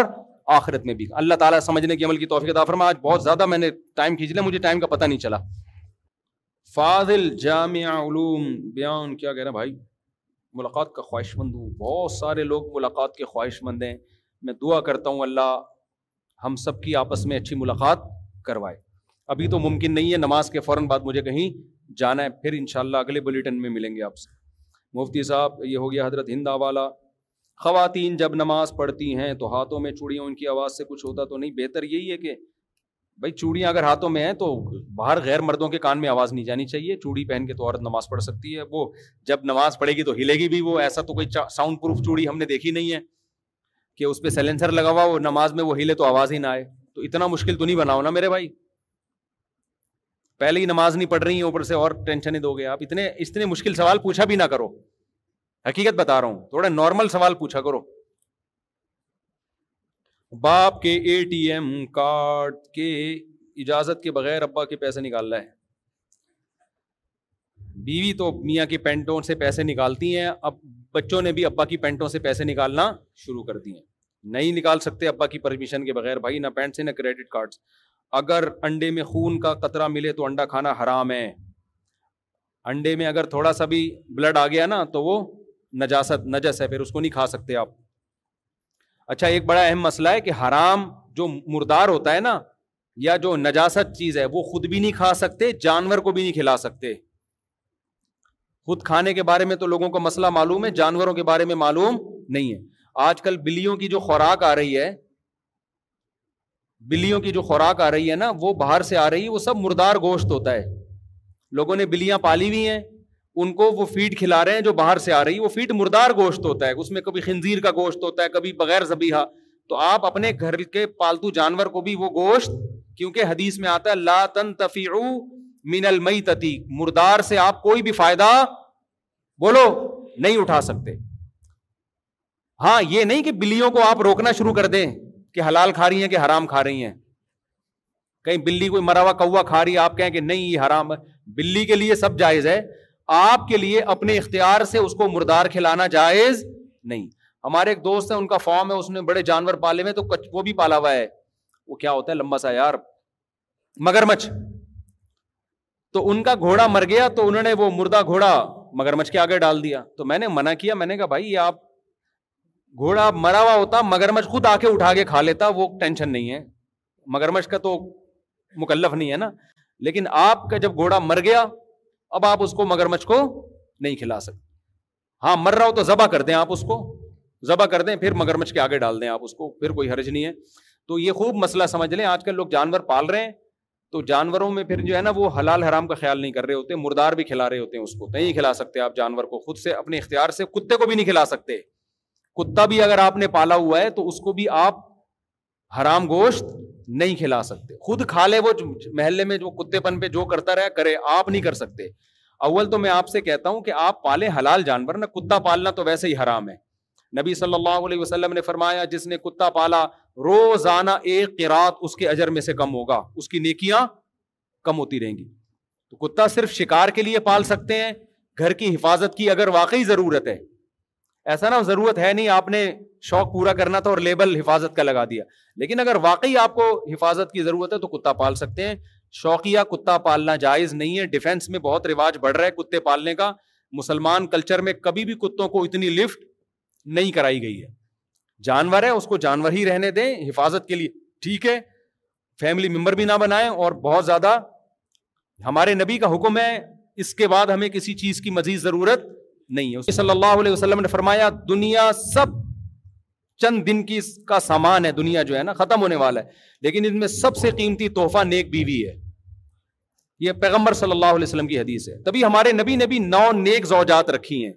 سب سے بہتر گفٹ خدا کی طرف سے مرد کے لیے کیا ہے ایک اچھی عورت اللہ نے اس سے بہتر مرد کے لیے کوئی گفٹ پیدا نہیں کیا یہ ایک حقیقت ہے گورا نہیں مانتا لیکن وہ حرام طریقے سے اپنی خواہش پوری کرتا ہے تو اس سے بہتر گفٹ اللہ کی کیل میں آپ کے لیے کوئی ہے نہیں تو اب مجبوری ہے اسلام نے بڑی سخت احکامات دی ہیں مرد کو بہت سخت آرڈر دیے ہیں کہ بھائی چار سے زیادہ نہیں رکھ سکتے تو اب کیا کریں اسلام میں سختی ہے اتنی زیادہ تو ہم کیا کر سکتے ہیں ہم تو اسلام سے آگے تو نہیں بڑھ سکتے نا تو سب سے بہترین گفٹ کیا ہے تو سب سے پہلے کس کو پالو بیویاں پالو اس کے بعد دوسرے نمبر پہ اولاد پالو گھر میں کتا پالنے سے بہتر ہے اپنا بچہ پال لو آپ یہ کلچر جو کتے پالنے کا آیا ہے نا گوروں سے اس لیے آیا کہ انہوں نے بچے پالنا چھوڑ دیا جو انٹرٹینمنٹ بچے سے ملتی ہے خدا کی قسم ہم تو بچوں کو دیکھ کے میں اپنے بچوں کو دیکھتا ہوں کہتا ہوں یہ بڑے ہی نہ ہوں یہ اتنے کے اتنے ہی رہے ہیں حقیقت ہے ایسے پیارے ہوتے ہیں باتیں کر رہے ہوتے ہیں جھوم رہے ہوتے ہیں ٹھیک ہے تھوڑا بہت ٹینشن بھی دیتے ہیں تو تو ہر نعمت میں اللہ نے کچھ نہ کچھ سائڈ افیکٹ رکھے ہیں نا آپ جب کھانا کھاتے ہو تو نعمت ہے نا لیکن ٹینشن بھی تو ہوگی کھانا کھاؤ گے دماغ ٹون ہو جائے گا نیند آنے لگے گی قضائے حاجت بھی ہوگی کھانا نہیں کھاؤ گے تو آپ ایک آدمی کھانا نہیں کھاتا کہتا ہے میں اب ٹینشن فری زندگی گزار رہا ہوں نہ مجھے قضائے حاجت کے لیے جانا پڑتا ہے ہم کہتے ہیں بھائی یہ ٹینشن جو ہے نا قضائے حاجت کی اور پیٹ میں مروڑ کی یہ کم ہے جو پراٹھوں کی لذت ہے خدا کی قسم وہ اس ٹینشن سے زیادہ ہے کیا خیال ہے بھائی تو اولاد کی جو نعمت ہے جو لذت ہے وہ ان ٹینشنوں سے کروڑا گنا زیادہ ہے جو جو آپ کو انٹرٹینمنٹ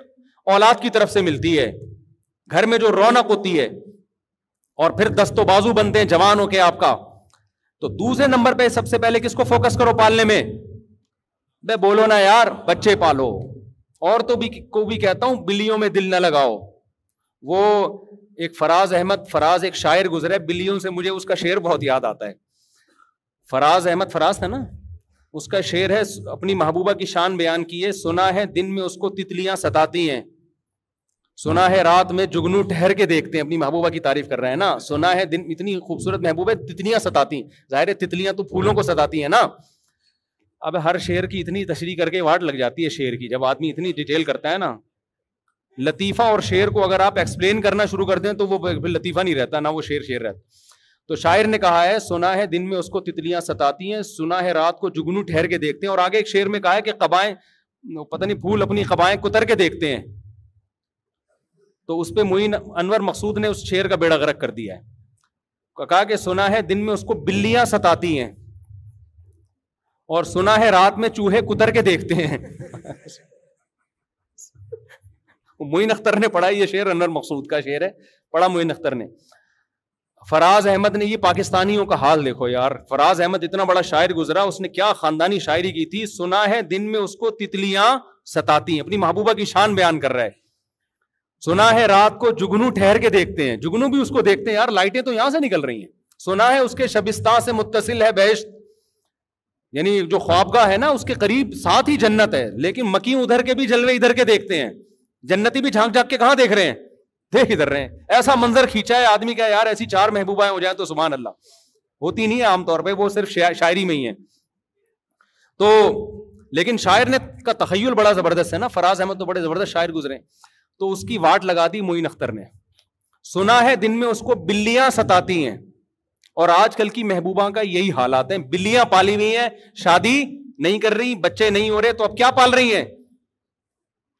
بولو بلیاں تو ونس اپون اے ٹائم تتلیاں ستایا کرتی تھی اب ان کو کیا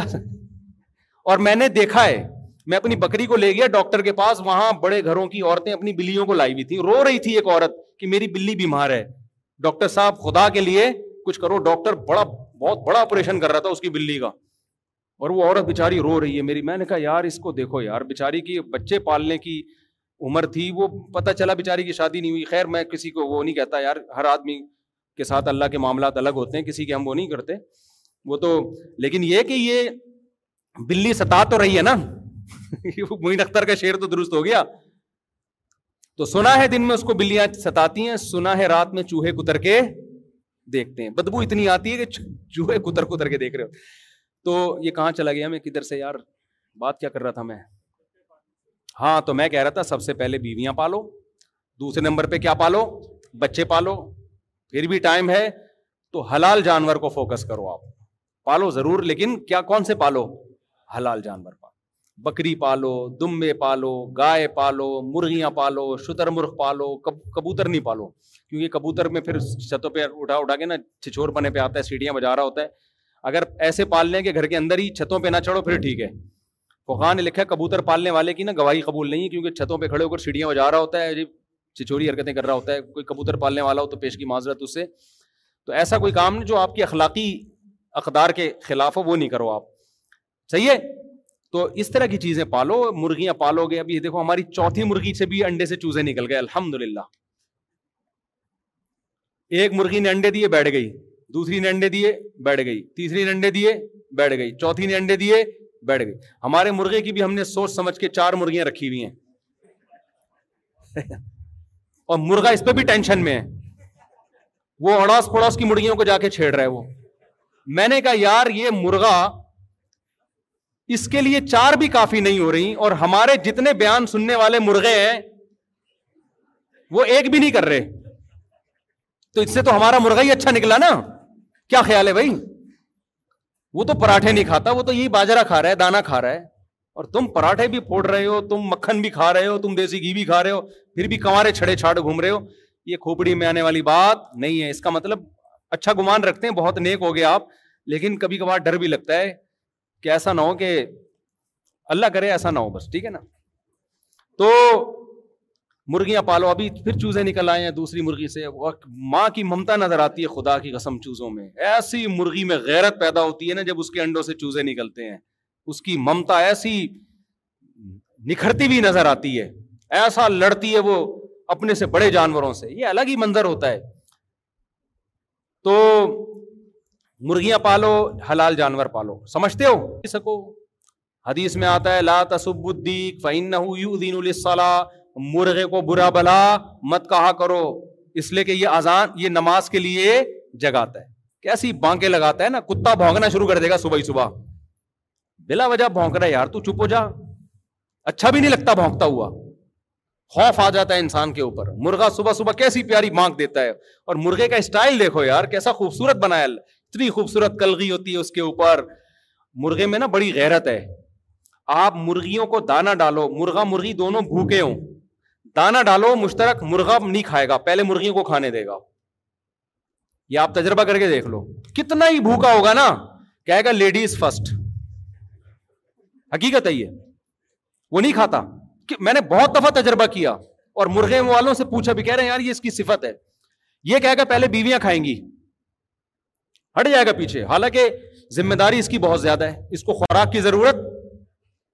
بہت زیادہ ہے کہتے نہیں لیڈیز پہلے وہ بس پہرا دے گا باہر نا جیسے آپ دانا ڈالو نا مرغیاں آتی ہیں کھاتی ہیں ادھر دیکھ رہا ہوتا ہے ادھر ادھر حالات کا جائزہ لے رہا ہے کہ کوئی چھیڑے نہیں ان کو کھانے دو پیٹ بھرو اپنا جب وہ کھا لیں گے پھر آ کے پھر کھانا شروع کرے گا وہ تو یہ غیرت مند جانور ہے بھائی سمجھ رہے ہو تو کتے میں تو وحشت اللہ نے رکھی ہے خوف رکھا ہے کبھی بھی پاگل ہو گیا تو آپ ہی کو کھا جائے گا وہ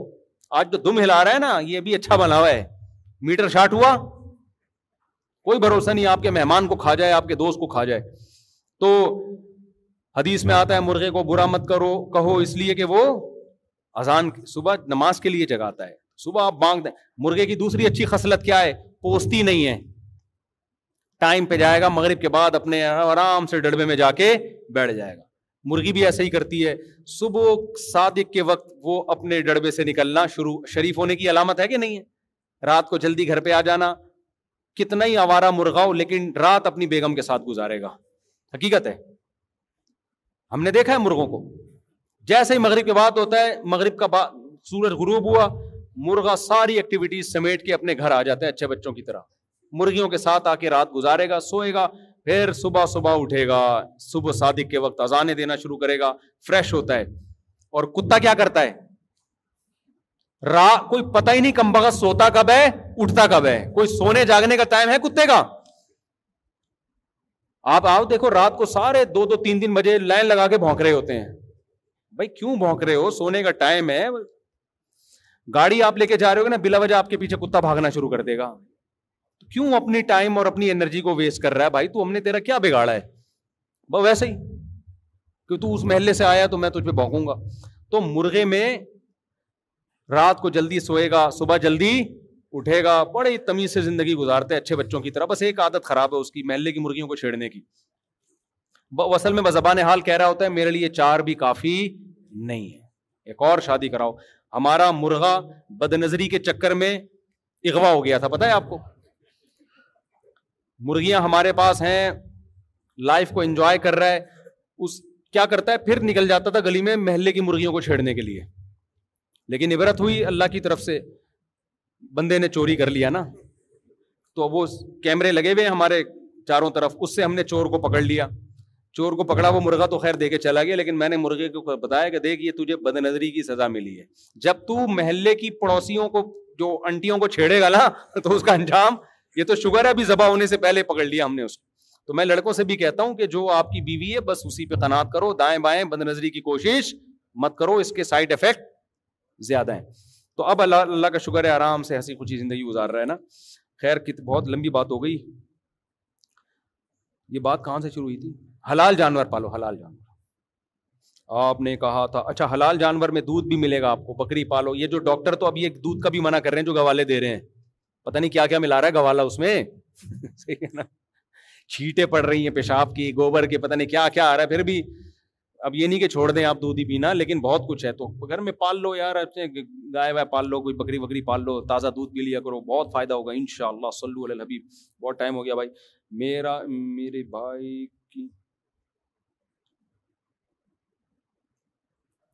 بھائی ذرا حیا کے خلاف باتیں ہوتی ہیں نا سب کے سامنے نہیں پوچھی پرسنل ملاقات میں پوچھا کرو اچھا گر گیا ہے اس کو پھاڑ دیں یہ جن صاحب نے بھی پوچھا ہے وہ الگ سے مجھ سے مل لیں آپ نے کہا تھا دو جذبے ہوتے ہیں جو انسان سے کام کرواتے ہیں آدمی کو سستی پوستی آئے تو وہ جذبے کیا ہیں تفصیل سے بتا دیں وہ بیان ہے پورا ان شاء اللہ محبت اور خوف یہ دو جذبے ہوتے ہیں پھر تفصیل سے بیان کرو کچھ لوگوں نے مل کر ڈکیت پکڑ لیا اور اس کا اسلحہ بھی چھین لیا اب ڈکیت جو کہ اب بنا اسلحہ ہو چکا ہے کیا اس کو قتل کیا جا سکتا ہے مجھ سے ایسی باتیں کرواؤ تاکہ میرے اوپر کیس ہو اور میں اندر ہو جاؤں ہاں اسلام میں ڈاکو کی سزا قتل ہے ٹھیک ہے نا اب پاکستان کے قانون میں آپ ڈاکو کو قتل نہیں کر سکتے تو آپ جانو قانون جانے ٹھیک ہے نا آپ اندر ہو جاؤ گے تو جو بھی ہوگا دے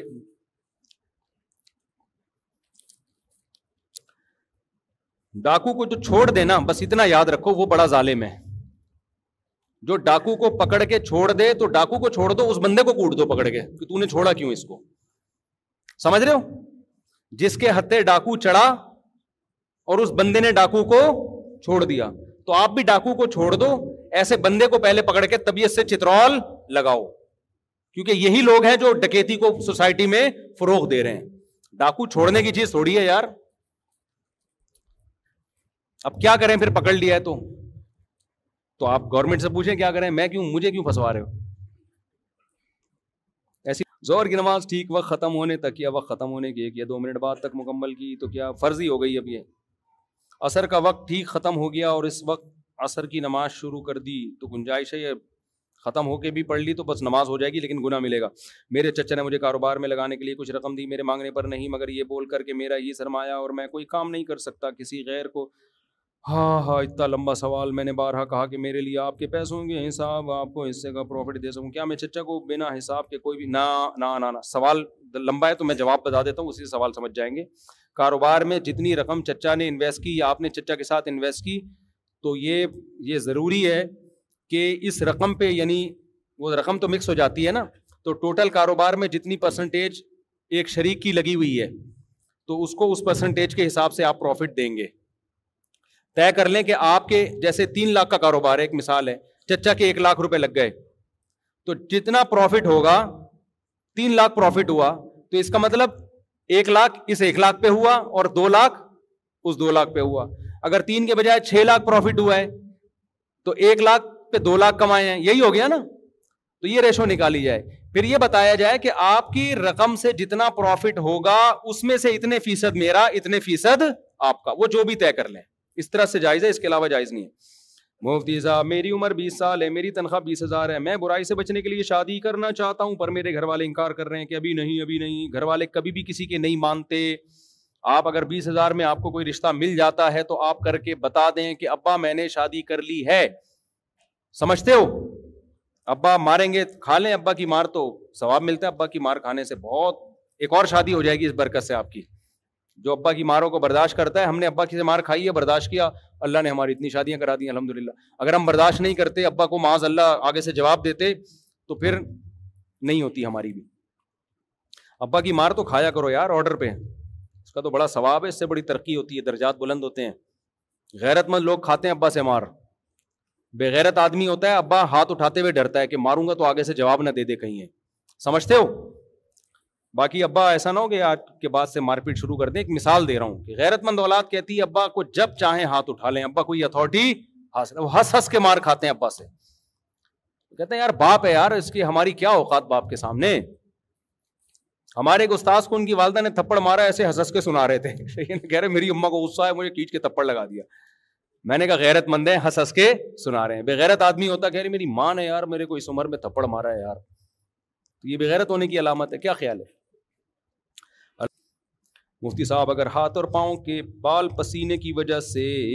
چبھتے ہوں یا پھر بہت زیادہ بڑے ہو گئے تو کاٹنا جائز ہے اگر اسی وجہ سے کاٹ رہا ہے پھر تو جائز ہے کوئی اور اگر بل پاس کروانے کے لیے کاٹ رہا ہے تو پھر جائز نہیں ہے مولوی صاحب اگر مسجد میں نماز نکل رہی ہے تو بھاگ کر جانا صحیح ہے نہیں بھاگ کے نہیں جا سکتے مفتی صاحب حضور صلی اللہ علیہ وسلم کی وفات تو طے ہے کہ بارہ ربیع الاول ہے لیکن ولادت طے نہیں ہے نہ بارہ تاریخ نبی کی وفات کا دن ہے نہ نبی کی ولادت کا دن ہے یہ ٹوٹل گڑاوا دن ہے نہ اس کا ولادت سے کوئی تعلق ہے نہ اس کا وفات سے کوئی تعلق سمجھتے ہو کہ نہیں سمجھتے شادی کی ضرورت ہے عمر بھی چھبیس سال ہو گئی ہے تخصص بھی کر لیا ہے والدین کہتے ہیں ابھی مزید پڑھو ابھی شادی نہیں کرنی ایک تو بڑا مسئلہ یہ ہے کہ شادی اور تعلیم کو ایک دوسرے کے مخالف سمجھا لیا گیا اور بھائی شادی بھی کرو تعلیم بھی کرو اس میں کون سا ایسی بات ہے یار بیوی آ کے کیا تمہیں کتاب سے روک دے گی وہ یہ میری کھوپڑی میں یہ باتیں آتی نہیں ہیں سب سے مشکل پڑھائی ہے یا جہاد بولو نا میدان جنگ میں لڑنا زیادہ مشکل ہے صحابہ تو میدان جنگ میں لڑتے تھے ملکوں کے ملک فتح کر رہے تھے وہ شادیوں سے نہیں رکے حالانکہ مجاہد جو میدان جنگ میں لڑ رہا ہو اس کو تو اتنے خطرات کے شہید ہو گیا معذور ہو گیا گرفتار ہو گیا اس کے تو زیادہ مسئلے ہیں پڑھائی تو آپ نے گھر میں بیٹھ کے کتاب لے کے پڑھنا ہے تو یہ یہ دماغ سے نا یہ نکالو دونوں کام ساتھ ساتھ زیادہ اچھے ہو سکتے ہیں بلکہ آپ کی برائیوں سے بچ جاؤ گے بہت ساری اور آپ کی سوچ مرتکز ہو جائے گی کہیں عشق معاشقہ ہو گیا یونیورسٹی میں تو پڑھائی گئی تیل لینے سمجھتے ہو نا معشوقہ کے چکر میں وہ بلیاں ستاتی ہیں اور چوہے قدرت کے دیکھتے ہیں یہ سارے شعر و شاعری شروع کر دے گا تو اس لیے بھائی یہ جتنے بڑے بڑے علماء ہم نے دیکھے ہیں شادی کے بعد انہوں نے بہت زیادہ علم میں ترقی کی ہے تو یہ کوئی مسئلہ نہیں ہے دیکھو میں الحمد للہ اللہ مجھ سے کتنے کام لے رہے ہیں نا ٹوٹے پھوٹے جتنے میرے کام ہو رہے ہیں سیلاب زدگان کے لیے پورے ملک کا دورہ کر کے آیا میرے بیانات ہیں تفسیر کے لیکچر ہیں دارالفتا میں الگ ٹائم ہے جامع رشید میں الگ میں حدیث کا گھنٹہ لے رہا ہوں وہاں پڑھا رہا ہوں اس کے لیے بھی پہلے اسٹڈی کرنی پڑتی ہے بہت سارے مسائل ہیں بچے بھی ہیں بیویاں بھی ہیں سارے کام ساتھ ساتھ ہو سکتے ہیں کوئی کام کسی وجہ سے رکتا نہیں ہے سمجھتے ہو اور اگر کہ پہلے یہ پھر یہ تو نہ یہ ہوگا اور نہ وہ ہوگا تو اس لیے اما ابا کو اللہ ہدایت دے یار پتا نہیں کیا ہو گیا یہ لو بھائی خواتین جو لڑکیاں کی یونیورسٹی میں نا ہیں ہم شادی کریں گی تو پڑھائی رک جائے گی بھائی آپ سسرال سے اگریمنٹ کر لو ہم شادی بھی کریں گے اور اس شرط پہ کہ ہماری پڑھائی میں سسرال رکاوٹ نہیں ڈالے گا سمجھتے ہو تو کیا ہو گیا کہتی بچہ ہو گیا تو پڑھیں گے کیسے بھائی بچہ ہو گیا نا پریگنینسی کے دوران بھی عورت پڑھ سکتی ہے آپ میں نے جرمنی میں اور یورپ کی یونیورسٹیوں میں ہمارے ریلیٹو پڑھتے ہیں وہ بتاتے ہیں کہ انگریز لڑکیاں پریگنینسی کے دوران بھی یونیورسٹیوں میں آ رہی ہوتی ہیں پڑھ رہی ہوتی ہیں پریگنینسی کوئی ایسا بھوت تھوڑی ہے کہ اس کے بعد کچھ ہو ہی نہیں سکتا تو کہہ رہے یہاں تو آتی ہیں انگریز عورتیں جن کے پیٹ میں بچہ بھی ہوتا ہے اور پڑھ بھی رہی ہوتی ہیں آ کے ہاں ولادت کا عمل ہے پھر اس کے بعد چالیس پچاس دن کا ایک ٹینشن ہوتی ہے تو چھوڑ دیں ان دنوں میں ویسے بھی پورے سال آج کل پڑھائی کے دنوں میں کوئی نہیں پڑھ رہا ہوتا اور اگر اللہ نے مال و اسباب دیے ہیں تو گھر میں آیا رکھ لو یار آج کل تو اتنے اکثر یہ جو یونیورسٹی میں پڑھ رہی ہیں ان کے پاس اتنی فیسیں تو ہوتی ہیں تو بچہ پالنے کے لیے کوئی آیا رکھ لو گھر میں بھائی میں جا رہی ہوں میری میرا لیکچر ہے میں نے یونیورسٹی میں لیکچر اٹینڈ کرنا ہے اتنی دیر بچہ کون پالے گا وہ آیا کے حوالے کر کے جاؤ ہمارے نبی صلی اللہ علیہ وسلم کو دائی حلیمہ نے پالا تھا کہ نہیں پالا تھا عرب میں یہ کلچر تھا کہ جو بڑے خاندانوں کی عورتیں ہوتی تھیں بچہ جننے کے بعد وہ دائیاں کے حوالے کر دیتی تھیں بچہ جب انگلی پکڑ کے روٹی چلنے کے قابل ہو جائے روٹی کھانے کے قابل ہو جائے تو لے لے آنا آئی بات سمجھ میں تو اللہ نے اگر اسباب دیے ہیں تو یہ ساری چیزیں ہو سکتی ہیں بچے بھی پیدا ہوتے رہے بچے پلتے بھی رہیں گے آپ کی ایجوکیشن بھی چلتی رہے گی کوئی کام کسی وجہ سے روک دیا نا تو اس کے سائڈ افیکٹ بہت زیادہ ہیں اگر آپ نے پڑھائی کے چکر میں بچے پیدا کرنا چھوڑ دیے تو بچے تو پیدا ہوں گے بعد میں لیکن اس وقت ہوں گے جب آپ کو ضرورت تھی کہ بچے آپ کو پالتے اس وقت آپ بچوں کو پال رہی ہوگی بیٹھ کے نہیں یاری میرا خیال ہے بات سن ایک ایج ہوتی ہے بھائی بچے اس وقت میں جوان ہو جانے چاہیے بڑھاپے میں آپ نے بچے پالنے ہیں تو بچوں کو چاہیے تھا بڑے ہو کر آپ کو پالتے تو اس لیے کسی کام میں تاخیر مت کرو پڑھائی کی وجہ سے پڑھائی بھی ساتھ ساتھ شادی بھی ساتھ ساتھ بچوں کی اسپیڈ بھی ساتھ ساتھ اس کو مینج کرو مینج کرو کہ یار اب یہ بچہ تو مارکیٹ میں آ رہا ہے اب ظاہر ہے پڑھائی بھی ہے تو بچہ مارکیٹ میں آ رہا ہے تو یار آج کل تو ماسیات گھروں میں آتی ہیں ٹھیک ہے نا بچے کی ماں اس کے حوالے کر دے بھائی یہ میرے میں ابھی جا رہی ہوں پڑھنے کے لیے تو بچہ اس وقت تک آپ کے ذمے ہے ٹھیک ہے نا آپ نے پالنا ہے میاں بھی انسان کا بچہ ہوگا تو کمپرومائز کرے گا اس کو پتا ہے میری بیوی پڑھے لکھے گی تو عزت کس کی ہوگی میری عزت ہوگی کیا خیال ہے تو یہ بہت آرام سے سب چیزیں ہو سکتی ہیں لیکن ہم نے تو سارا کلچر وہاں سے لینا ہے نا گورے سے تو یہ شادیوں وادیوں کا تو سیٹ اپ ہی ہم ختم کرتے چلے جا رہے ہیں تو ایک چیز تو آ جائے گی میرے بھائی اچھے سائنسدان پیدا ہو جائیں گے اچھے لیکچرار پیدا ہو جائیں گے لیکن خاندانی نظام کی ایسی کی تیسی پھر وہی ہوگا خودکشیاں ہوں گی دبا کے ڈپریشن میں جاؤ گے دبا کے دبا کے ڈپریشن میں جانا کسے کہتے ہیں یہ جو گئے ہوئے ہیں ان سے پوچھ لو اچھا بھائی ایک عورت کے نکاح سگی بتیجی سے نکاح حلال ہے نہیں ایک عورت اگر آپ کے نکاح میں ہے تو اس کی سگی بھتیجی بیوی کی بھتیجی آپ کی نامحرم ہے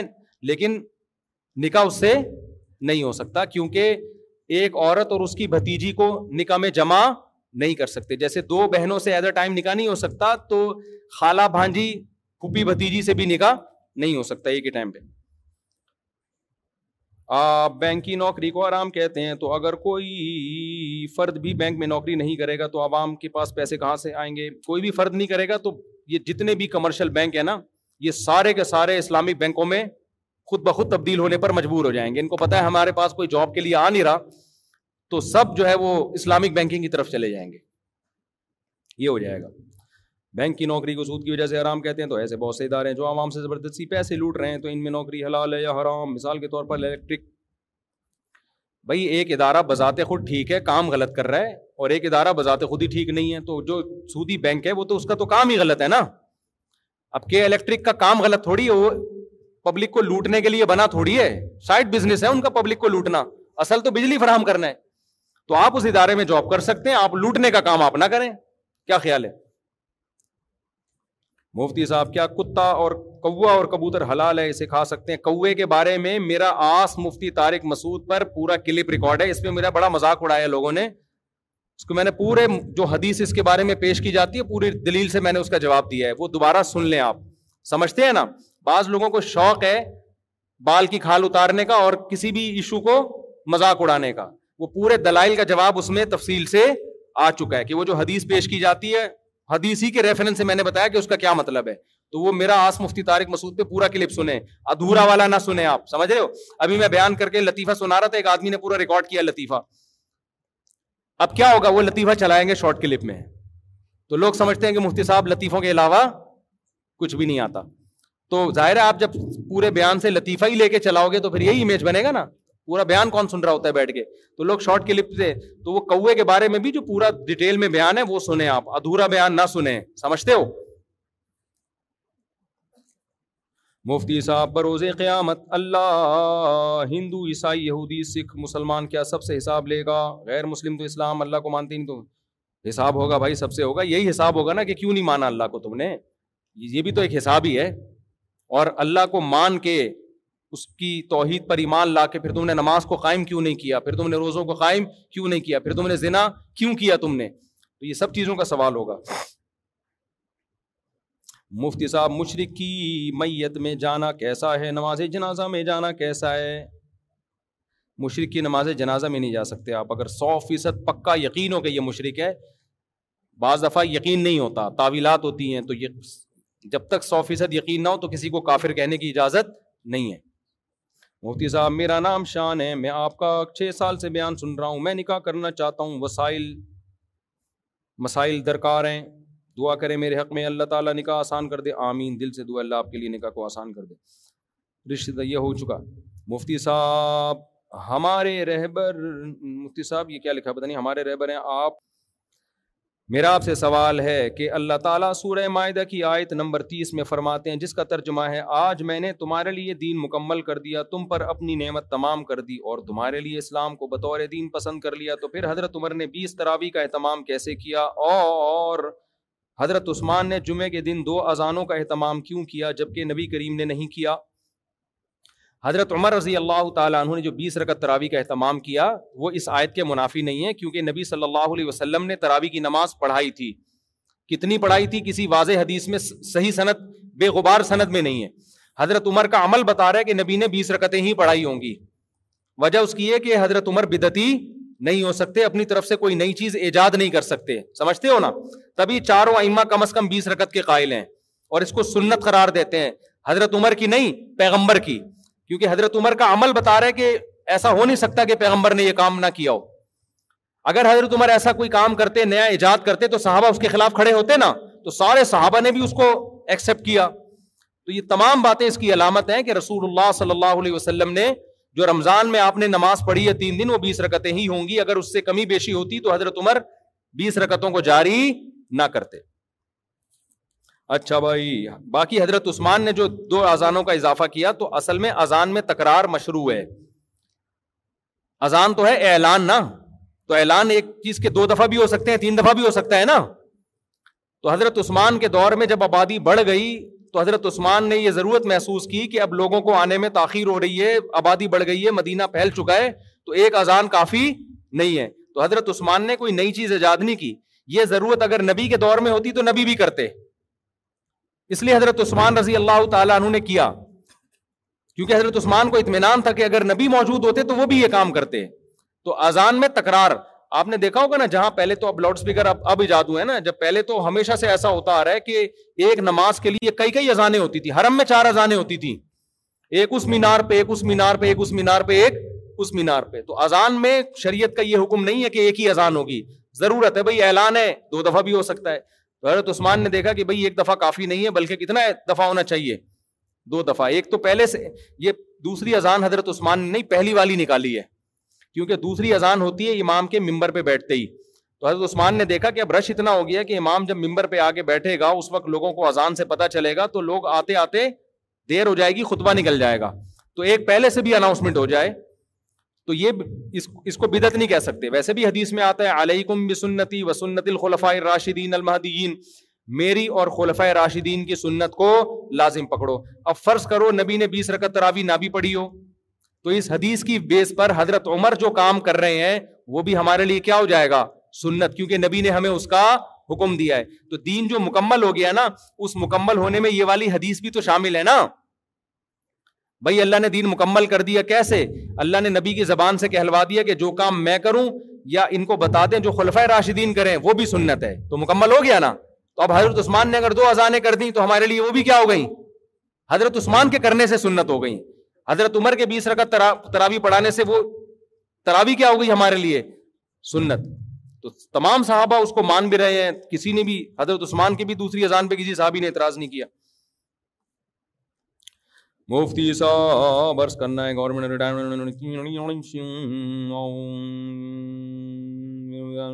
میزان بینک میں انویسٹمنٹ کرنا چاہتا ہوں ضرورت ہے تو جائز ہے میزان بینک میں کر سکتے ہیں مودی صاحب میں نے آپ کی ایک ویڈیو کلپ دیکھا بتائیں وہ کسی نے ایڈٹ کیا ہوا ہے اوریجنل ہے اس لیے آپ سے پوچھنا مناسب سمجھا اس ویڈیو میں آپ نے کہا ہے کہ بریلوی اگر اذان میں آخر میں لا الہ الا اللہ کے بعد محمد رسول اللہ بولتے ہیں تو ان کو بولنے دیں وہ خوش ہو جائیں گے ان کو خوش ہو جانے سے ہمارا کیا جاتا ہے اس طرح تو دین میں اضافہ ہو جائے گا او بھائی میرا مقصد یہ نہیں ہے میرا مقصد ہے کہ آپ کسی سے لڑے بھیڑے نہیں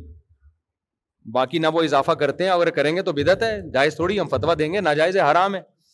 باقی یہ جو کر رہے ہیں تو کرنے دیں گے مطلب پھٹے بازی نہ کریں آپ بھائی آپ ٹھیکے دار تو نہیں پولیس میں تھوڑی ہیں آپ کے نہیں دنیا میں کون کیا کیا کر رہا ہے تو آپ تو وہی کریں گے جو آپ جو آپ کر سکتے ہیں تو پھٹے بازی نہ کریں یہ مطلب ہے منگل کو ناخن کاٹنا بیماریوں کا سبب ہے لہٰذا جمعے کو ناخن کاٹنے سے بیماریاں دور ہوتی ہیں ایسی کوئی بات نہیں ہے منگل بدھ جمعرات جمعہ ہفتہ جب چاہے ناخن کاٹیں ہاں جمعے کو تیار ہونا نہا دھو کے یہ سنت ہے تو بہتر ہے کہ جمعے کے دن کاٹیں جو ہے نا زینت اختیار کرنا اس کے لیے ہمارے نبی نے ہمیں کون سا دن بتایا ہے جمعے کا دن بتایا ہے تو اس لیے افضل ہے سنت ہے باقی کسی بھی دن آج کل جو ہے نا یوٹیوب پہ روحانیت کے نام پہ بھی اور بھی کچھ لوگ آ رہے ہیں پتہ نہیں کیا کیا کیا فضائل بیان کر رہے ہیں یہ والی چیز سرسوں کا تیل یوں لوں یوں لگائیں ناخنوں پہ تو پتہ نہیں کیا ہو جائے گا سب ٹوپی ڈراما ہے کچھ بھی نہیں ہوگا سرسوں کا تیل لگانے سے ناخنوں کے کناروں پہ نا انگوٹھوں کے کناروں پہ ایک صاحب ہیں وہ بیان کرتے رہتے ہیں روزانہ رات سونے سے پہلے سرسوں کا تیل یا کوئی بھی تیل ناخنوں پہ لگائیں کناروں پہ اور پھر پاؤں کے کناروں پہ لگائیں تو پتہ نہیں کیا کیا ہو جائے گا کچھ بھی نہیں ہوگا سوائے اس کے کہ ناخنوں پہ تیل لگ جائے گا تو نہیں ایک تو بہت ہی بڑا پھینکو ہے میرا برداشت سے باہر ہو گیا ہے میرا معاملہ میں سوچ رہا ہوں اس کا نام لے کے بتا دوں یار یہ بہت زیادہ پھینک رہا ہے یہ مشہور صاحب ہیں یوٹیوب پہ نا وہ ہر وقت ٹوٹکے بتاتے رہتے ہیں صحت کے ٹوٹکے بہت زیادہ برداشت کر لیا میں نے لوگ بھیج رہے ہوتے ہیں اور اس کی عقیدت لوگوں کے دلوں میں اتنی ہے پورے پورے رسالے چھپ رہے ہیں ہر مہینے اچھے اچھے علما پڑھے لکھے لوگ یہاں تک کہ ڈاکٹر بھی اس کے پاس جا رہے ہیں اور وہ پھینکے جا رہا ہے پھینکے جا رہا ہے پھینکے جا رہا ہے کلونجی سے سے یہ یہ ہو ہو جائے جائے گا گا اجوائن لانگ کھانے سے تمہاری چار شادیاں ہو جائیں گی یعنی پتا نہیں کیا کیا ہو جائے گا یار تو مجھے بھیجتے رہتے ہیں نا لوگ کہ حضرت یہ تو بہت زبردست کلپ آیا ہے اس کا نا مارکیٹ میں ابھی ایک نیا آیا اس میں پتا نہیں کیا ایک میری موبائل میں پڑا ہوا ہے مجھے بھی یاد نہیں آ رہا اس میں تو ایسی پھینکی ہے یار کچھ بھی نہیں ہوگا سمجھتے ہو کچھ بھی نہیں ہوگا کوئی نارمل جیسے سارے لوگ تمیز سے زندگی گزار رہے ہیں نا ہنسی خوشی زندگی گزارو دیکھو صبح پراٹھا کھاؤ رات کو ایک گھنٹہ واک کرو اللہ توفیق دے تو جاگنگ کر لیا کرو ڈیلی بیسس پہ ہنسی خوشی زندگی گزارو اور ٹائم پہ مر کے قبر میں چلے جاؤ تمیز سے نا مر گئے بھی سب نے جانا تھا یہ بھی ان للہ ہو گیا اتنا کافی ہے لانگ کو فوکس کر لیا کہوے بنا بنا کے اس کے پتا نہیں کیا کیا تیزابیت کر رہا ہے وہ لانگ اچھی چیز ہے میں اس کی مخالفت نہیں کر رہا اتنی اچھی نہیں ہے جتنی یو ٹیوب پہ ہے اتنی نہیں اچھی ہے لانگ کے کہوے سے فائدہ ہوتا ہے میں بھی پیتا ہوں لانگ سے کیا ہوتا ہے تھوڑا لانگ اور دار چینی کا کہوا تھوڑا سا فریش ہو جاتا ہے آدمی بس تھوڑا سا زیادہ کچھ تھوڑا سا کولیسٹرول شاید آگے پیچھے ہو جاتا ہے اس سے پراٹھے تھوڑے سے مضر اثرات کم کر دیتا ہو اتنا نہیں ہے جتنا بنا لیا ہے نا تو بہت زیادہ یوٹیوب پہ بہت زیادہ پھینکا جا رہا ہے یوٹیوب پہ اللہ بچائے یار میں ابھی دوبارہ اس کا کلپ آیا نا میں اگلے جمعے نام لے کے بتاؤں گا یہ بندہ فراڈی ہے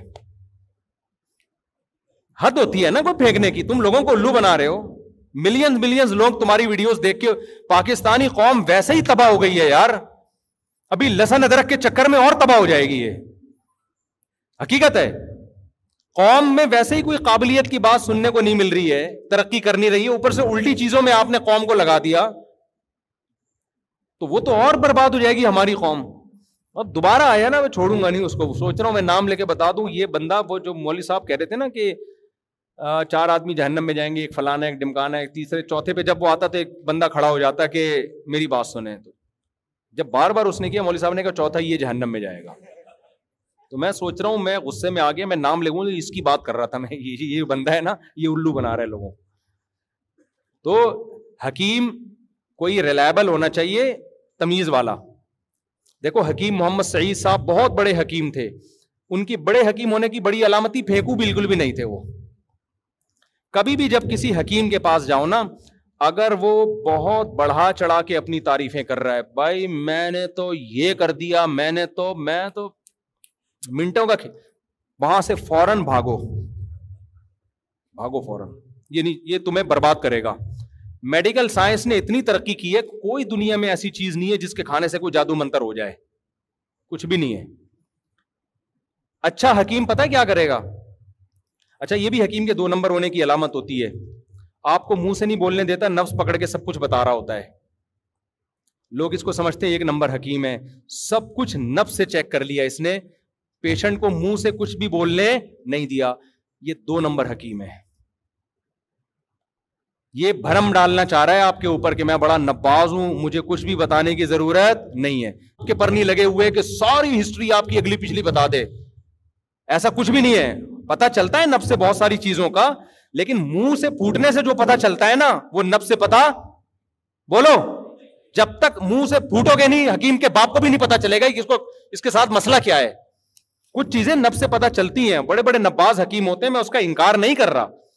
میں ایک حکیم کا واقعہ سناؤں میں اس کے پاس گیا اس نے دیکھ کے کہا آپ نے آج ناشتے میں دہی بہت کھائی ہے واقعی میں نے دہی کھائی تھی ناشتے میں ہوتے ہیں ایسے حکیم ماہر ہوتے ہیں لیکن ایسا نہیں ہوتا کہ بھائی وہ یہ بھرم میں لانے کے لیے نا کہ بس چپ کر کے آپ ڈرامے باز حکیم یہ کرے گا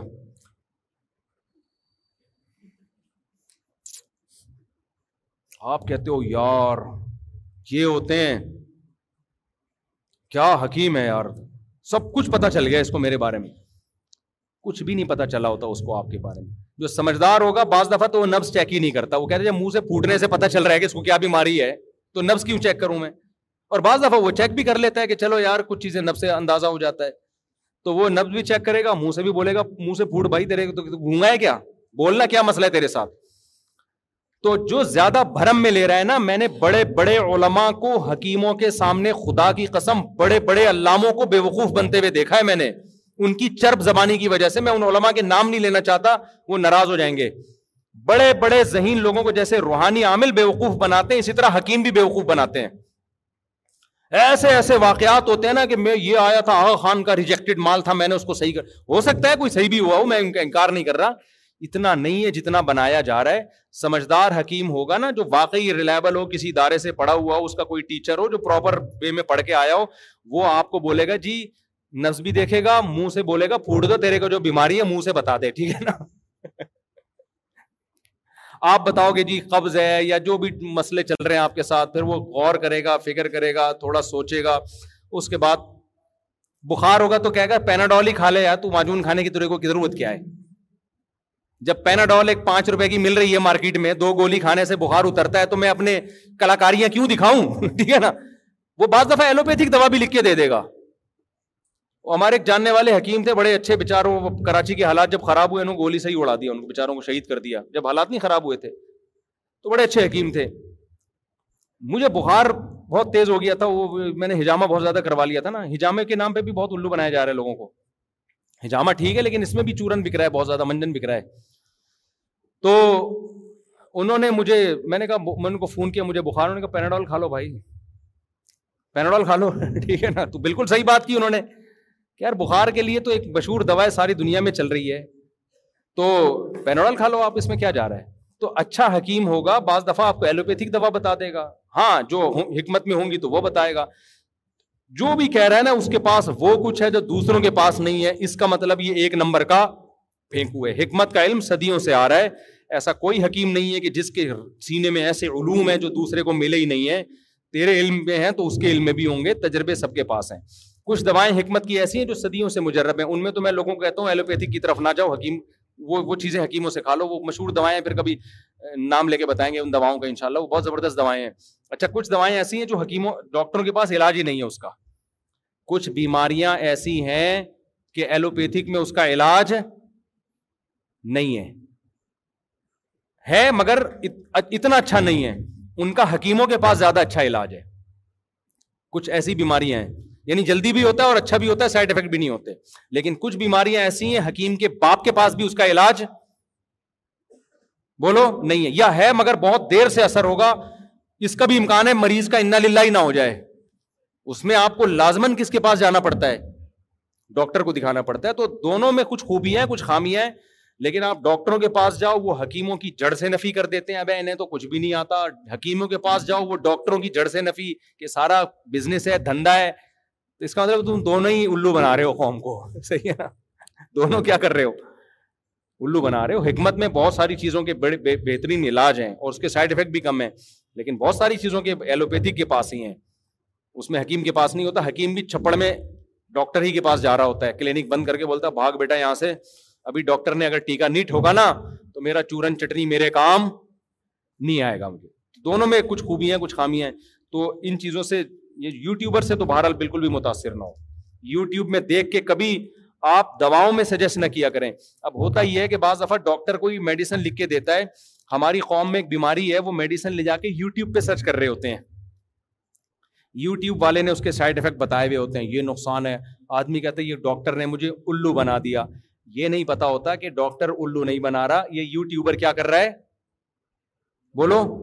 الو بنا ال جب آپ نے ڈاکٹر پر اعتماد کی ہے تو جو لکھ کے دے رہا ہے وہ لے کر آؤ نا یا تو جاتے ہی نہیں اس کے پاس یوٹیوب سے ہی دوا لے لیتے ایسے بہت سارے مسئلے ہو رہے ہیں کہ ڈاکٹر نے لکھ کے دیا بندہ اس کو پہ سرچ کر رہا ہے گوگل پہ اور پھر خود سائنسدان بن کے فیصلہ کر رہا ہے تو گوگل پہ سرچ کیا کرو مگر گوگل کو اپنا باپ مت بناؤ یہ مسئلہ ہے باپ بنا دیا گوگل کو جو ہے نا یہ خطرناک میرے بھائی بہت زیادہ ٹائم ہو گیا کافی زیادہ ہو گیا نا پھر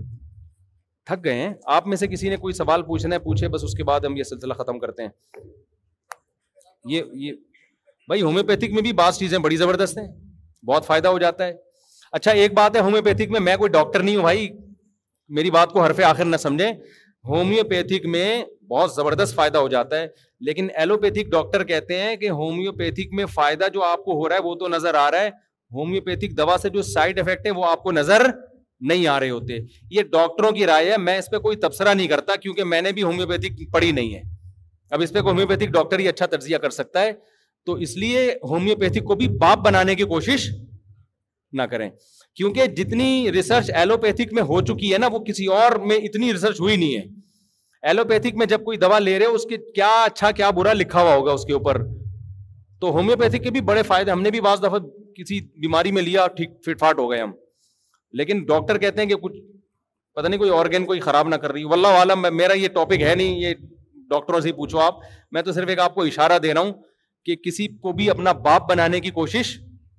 دیکھو دواؤں سے بچاؤ اللہ کا واسطہ ایسا لائف اسٹائل اختیار کرو کہ دواؤں کی طرف جانے کی نوبت نہ آئے تاکہ اس جنجال سے ہی نکل جاؤ رات کو جلدی سو صبح جلدی اٹھو دوڑو بھاگو ایکسرسائز کرو چار شادیاں کرو بچے پیدا کرو چار شادیوں کا بھی صحت کے بہت گہرا تعلق ہے یہ بتا دوں میں آپ کو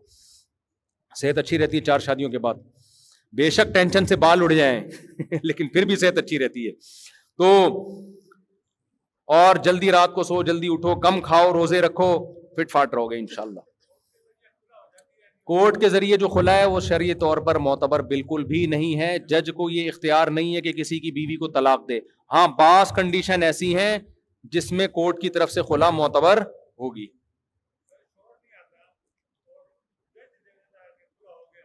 شوہر عدالت میں نہیں گیا جج نے خلا دے دیا تو اگر شوہر ظالم تھا واقعی کورٹ میں عورت یہ ثابت کر دے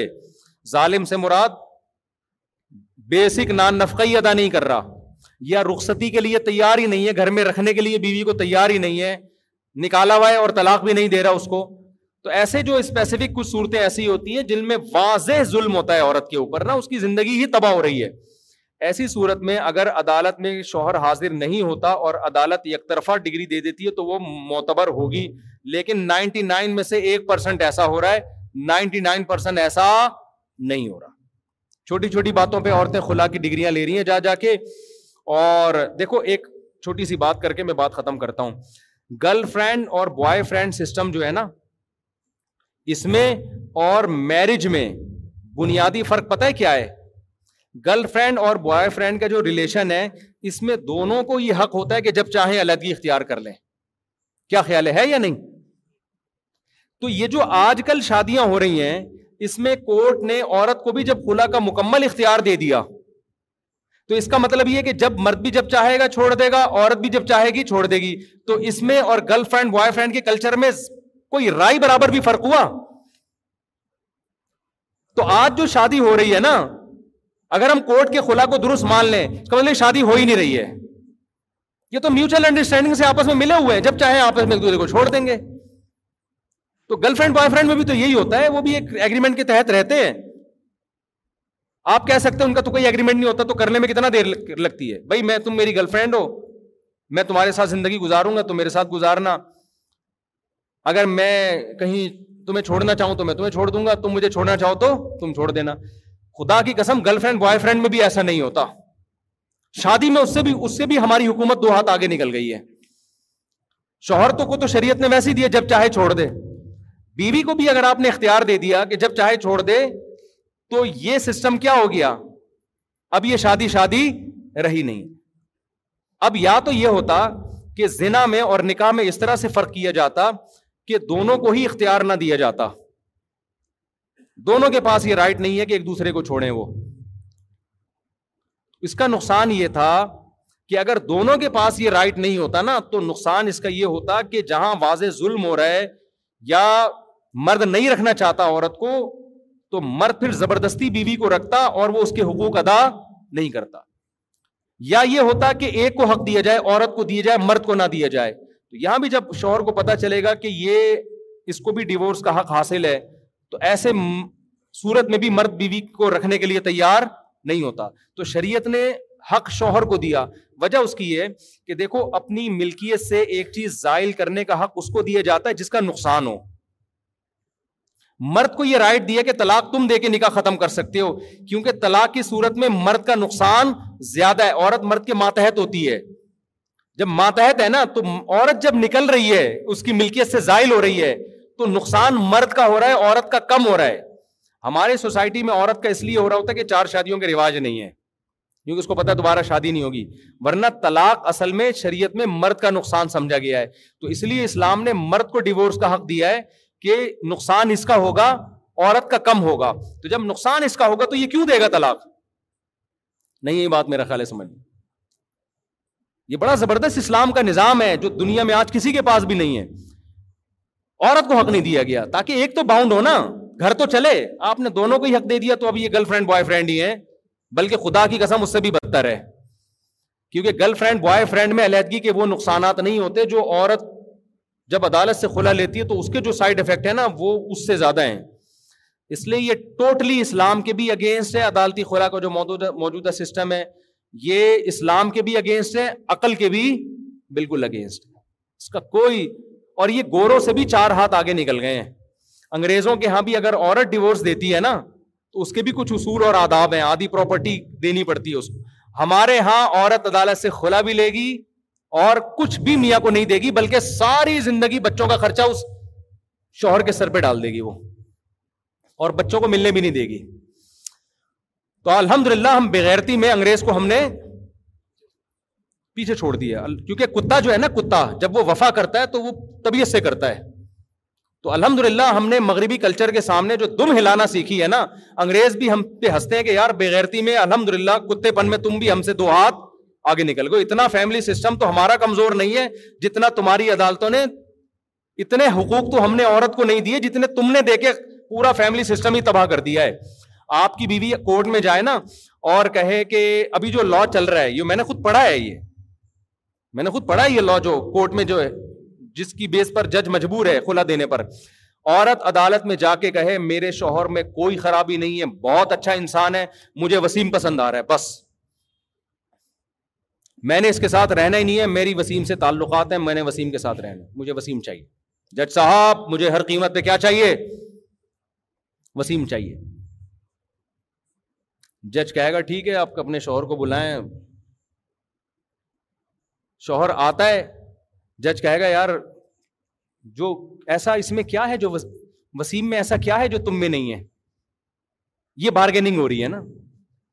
ہوتی نہیں ہے لیکن نتیجہ یہی ہے وہ کہے گا میں وسیم سے اچھا ہوں میری صحت دیکھو میرے پاس پیسہ زیادہ ہے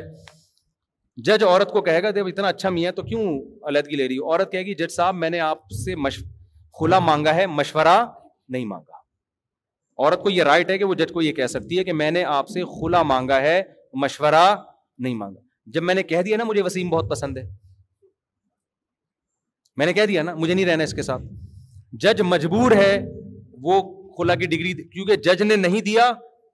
تو جج کے خلاف کیس کر سکتی ہے پھر عورت اس سے اوپر والی عدالت میں جا کے پہلے میں ججوں کے خلاف بولتا تھا لیکن جج کا کیا قصور ہے وہ تو بیٹھا ہوا ہے اس کو گن پوائنٹ پہ کروایا جا رہا ہے یہ کام یہ ہماری اسمبلیوں میں جو بیٹھے ہوئے لوگ ہیں اور جو ہماری دینی تنظیمیں ہیں سب سے پہلے یہ ذمہ دار ہیں اس کی کہ اس کے خلاف آواز کیوں نہیں اٹھاتے یہ اسلامی نظریاتی کونسل ذمہ دار ہے سمجھتے ہو ہر آدمی چورن بیچ رہا ہے میں بتا دوں آپ کو سیاست کے نام پہ منجن بک رہے ہیں سیاست کے نام پہ تو خیر اب کیا ہے کہ جج مجبور ہے کہ وہ عورت کو خلا کی ڈگری دے گا ٹھیک ہے جب تم نہیں رہنا چاہتی بچے بچے تو ماں کو ملیں گے میاں صاحب نے جو شادی کی تھی بیوی بھی گئی اور بچے بھی گئے وہ اس کے غذب کے جذبات کے میں نے اس عورت سے اتنا اچھا سلوک کیا اور یہ کم بخت دوستی بھی لگائی اس نے وسیم سے میری بیوی ہو کر دوستی کس سے لگا رہی ہے یہ ایک تو یہ غیرت میں اس کا نہ گلا دبا سکتا ہوں نہ میں اس کو تھپڑ مار سکتا ہوں الٹا مجھے سے طلاق لے لی اور بچے بھی لے گئی آئی بات سمجھ میں اور میری بیٹیاں اب وسیم ان کا باپ بن کے پال رہے ہیں ان کو وہ جو میری زندگی برباد کرنے والا ہے بتاؤ غیرت مند آدمی کے دل پہ جھوڑے چلیں گے کہ نہیں چلیں گے عدالت کہے گی تیرے بچے وہ سوتےلا باپ پالے گا قانون میں شاید لکھا ہوا ہو کہ اوریجنل باپ کو ملیں گے لیکن ملتے نہیں ہیں پریکٹیکلی کیا ہے مرد کیس کرے گا نا بچوں کی کسٹڈی کا بڈھا ہو جائے گا بچے نہیں ملیں گے بچے اٹھارہ سال سے زیادہ ہو جائیں گے اور آپ کی بیٹی سوتےلے باپ کے گھر میں پل رہی ہوگی آئی بات سمجھ میں وہ جس نے آپ کا گھر خراب کیا ہوگا لیکن عدالت میں آپ کی کوئی سنوائی بولو نہیں بلکہ عدالت کیا کہے گی آپ کو اگر بچوں سے ملنا ہے آپ میں دو دفعہ حاضری دے کے چلے جایا کریں عدالت کے کٹہرے میں بچوں سے ملیں آپ اور اس کے بدلے آپ کو ساری زندگی بچوں کا خرچہ اٹھانا ہے اٹھارہ سال تک تو زندگی تو بیچ گزر جائے گی نا آپ نے اٹھارہ سال تک بیٹا بیٹی دونوں کا خرچہ آپ نے اٹھانا ہے یہ آپ کی ذمہ داری ہے تو آپ کے تو ہو گیا حساب کتاب پورا گھر بھی تباہ ہوا بچے بھی آپ کی بیوی لے گئی چلو آپ کہو گے بچے جب بڑے ہوں گے تو ملنے کے لیے آ جائیں گے اس خوش فہمی میں آپ بالکل بھی نہ رہیں کیونکہ آپ کی بیوی بچوں کو اٹھارہ سال ہے اس کے پاس اپنے بچوں کا دماغ آپ کے خلاف بنانے کے لیے وہ سمجھاتی رہے گی تمہارا باپ تو ایسا تھا تمہارا باپ تو روٹی نہیں کھلاتا تھا ایک نمبر کا بغیرت تھا یہ تھا وہ تھا بچوں نے کس سائڈ ہونا ہے اسی کی طرف ہونا ہے سمجھتے ہو کہ نہیں سمجھتے تو بچے پھر بھی اسی کے سائڈ اور آپ ڈپریشن میں جاؤ جو مرضی کرنا ہے کسی آپ کچھ بھی نہیں بگاڑ سکتے اور ہمارے کتوں جیسے قانون جو ہے نا ہم پہ مسلط کیے ہوئے ہیں اور جو اسمبلی میں لوگ بیٹھے ہوئے ہیں ان کو کون سمجھائے یار جا کے ان کو کیا سمجھائیں آج ہماری دینی تنظیمیں جب نہیں چپ بیٹھی ہوئی ہیں تو اور کیا ہوگا ہماری جو سیاسی دینی تنظیمیں ہیں وہی آواز نہیں اٹھا رہی ان کو پتہ ہی نہیں ہے کہ ہوا کیا ہے مشرف کے دور میں یہ ہوا تھا ہماری دینی تنظیمیں خاموش تھیں سمجھ رہے ہو نا اس وقت مشرف کے خلاف آواز اٹھاتے یار تم نے یہ کورٹ کا قانون کس سے پوچھ کے چینج کیا ہے کوئی دینی تنظیم نے آواز اٹھائی اس وقت ٹھنڈے پیٹوں سب کیا کرتے ہیں چپ کر کے بیٹھے ہوئے ہوتے ہیں تو چل رہا ہے سیٹ اپ چلتے رہو چورن چٹنی بیچتے رہو منجن بیچتے رہو ٹھیک ہے نا چلتا ہے تو اب تو میں کہتا ہوں بھائی میں نے تو وکیلوں سے بات کی اپنے طور پر یار تم لوگ کچھ اس قانون کے خلاف آواز اٹھاؤ تمہاری بیوی جب جا کے وسیم سے محبت ہوگی نا اور کھلا لے گی تو جج کی بیوی اب جب خود یہ کام کرے گی نا پھر جج کے کھوپڑی گھومے گی لیکن جج تو بڈھا ہو چکا ہوتا ہے نا جب تک وہ جج بنتا ہے تو یہ تو یہ تو جوانوں کے کام ہوتے ہیں نا بڑھاپے میں تو میاں بیوی محبت کے علاوہ ان کا کوئی کام رہتا نہیں ہے ٹھیک ہے نا اب کیا کرنا ہے لڑکے انہوں نے تو یہ بڑے گندے مسائل ہیں میرے بھائی ہمارا فیملی سسٹم یورپ سے زیادہ تباہ ہونے والا ہے جو ابھی عدالت میں خلا کا سسٹم چل رہا ہے بیوی بھی گئی بچے بھی گئے اور پھر جو آپ کو جا کے وہ پورے دنیا میں بدنام کرے گی وہ بھی سمجھتے ہو کہ نہیں سمجھتے اس لیے میں کہتا ہوں اب فی الحال ہم یہی کر سکتے ہیں کہ آپ پہلے سے چھانٹ کے ایسی عورت سے شادی کرو جو اسلام کو مانتی ہو اس کو پتا ہو کہ طلاق جب تک کسی دارالفتہ سے فتوا نہیں ملے گا میں اس طلاق کو طلاق بولو نہیں مانوں گی میں عدالتی قانون کو اسلام پہ ترجیح نہیں دوں گی پہلے اسلام ہے کوٹ بعد میں ہے سمجھتے ہو نا جو دیندار عورتیں وہ ایسا کرتی ہیں کورٹ سے کھلا لیا لیکن دارالعلوم کرنگی سے بنوری ٹاؤن سے جامع رشید سے کہیں سے بھی رابطہ کرتی ہیں بھائی شرن یہ کھلا ہوا ہے اگر وہ کہتے ہیں ہو گیا تو ٹھیک ہے وہ کہتے ہیں نہیں ہوا تو کہتے ہیں بھائی مفتیوں نے کہا ہے کہ یہ کھلا نہیں ہوا تو جب تک پراپر طریقے سے شوہر سے مجھے طلاق نہیں ملے گی میں کہیں اور شادی نہیں کروں گی لیکن ایسی عورتیں مارکیٹ میں کیا ہیں شارٹ ہے تو آخرت میں اللہ پوچھے گا تو باقی تو ہے کہ خلا کی لے لے کے تو یہ جو خلا جس طرح کا مارکیٹ میں آیا ہے نا جنرل مشرف نے یہ کام کیا تھا اور اس پہ ہماری تمام دینی تنظیمیں خاموش رہی تھیں کیونکہ مشرف نے سب کو جب جو تھپکیاں دے کے نا سب کو خوش کر دیا تھا کہ یہ ایک لڈو آپ کا یہ ایک لڈو یہ زیادہ اچھل رہا ہے دو لڈو اس کو دو لڈو کھلا دو بھائی جہاں بھی ہاں جی، ہاں مشرف جی۔ کو ڈر تھا نا کبھی بھی جب ظالم حکمران تو ایسے ہی کرتے ہیں نا جہاں ڈر ہوتا ہے کہ دو زیادہ اچھل رہا ہے چار لڈو کھلا دو اس کو لے جا تو یہ الحمد للہ ہماری شروع سے پالیسیاں چل رہی ہیں اور یہی ہوتا رہے گا ملک میں اللہ کرے کچھ اچھا ہو جائے ٹھیک ہے نا لیکن جب تک نہیں ہوتا اچھا اچھا سارے برے بھی نہیں ہیں یہ میں بتا دوں ہمیں جب ملے ہیں حکمرانوں سے تو بہت سے الحمد للہ اچھے بھی ہیں جو مثبت تبدیلی چاہتے ہیں ہر تنظیم میں ہیں ہر سیاسی تنظیم میں چاہے وہ پی ٹی آئی ہو چاہے وہ پیپلس پارٹی ہو چاہے وہ مسلم لیگ ہو چاہے وہ جے یو آئی ہو کوئی بھی ہو ہر تنظیم میں اچھے لوگ بھی الحمد للہ موجود ہیں لیکن اچھے لوگوں کو گائڈ کرنے والا کوئی نہیں ہے وہ بےچارے انہیں سیاستوں میں نظر ہو جاتے ہیں کہ جو ملکی حالات چل رہے ہیں نا اس کی ٹانگ کھینچو اس کو وہ انہیں چکروں میں ہی وہ وہ پازیٹیو کچھ کرنا بھی چاہتے ہیں انہیں کوئی کرنے نہیں دیتا تو یہ سیٹ اپ چل رہا ہے مارکیٹ میں تو اس لیے جب تک یہ چل رہا ہے تو آپ اپنے لیے خود ایسی بیوی لے کر آؤ نا کہ آپ کو اطمینان ہو کہ دین پہ چلے گی اور یہ اسلام کو فالو کرے گی لہٰذا یہ ایسا نہیں ہوگا کہ کبھی ادھر عشق ہو گیا کبھی اس سے معاشقہ ہو گیا اور عدالت میں جا کے کھلا لے رہی ہے تو ابھی آپ نے اپنا گھر خود ہی بچانا ہے بھائی تو میں جاؤ لبرل انٹیاں جو ہے نا نام نہاد لبرل ان کو اسلام سے کوئی سروکار نہیں ہے ان کو اسلام کا کوئی وہ نہیں کہ اسلام کیا کہتا ہے ان کو کہتے ہیں بھائی قانون کیا کہہ رہے ہے کورٹ کیا کہہ رہی ہے جو اسلام پسند ہوگی جو اللہ کا خوف ہوگا وہ اسلام کو فالو کرے گی سبحان اللہ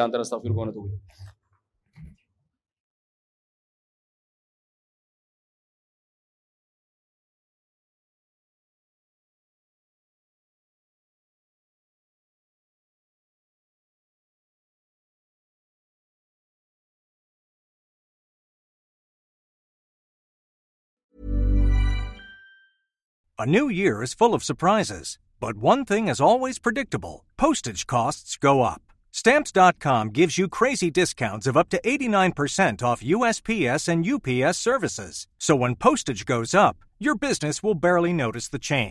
changes dot com is like personal post office wherever you are you can even take care on the go with mobile app no lines no traffic no waiting چیپسٹنگ اپنگ supplies been indispensable for over one millions just like your you need is computer اور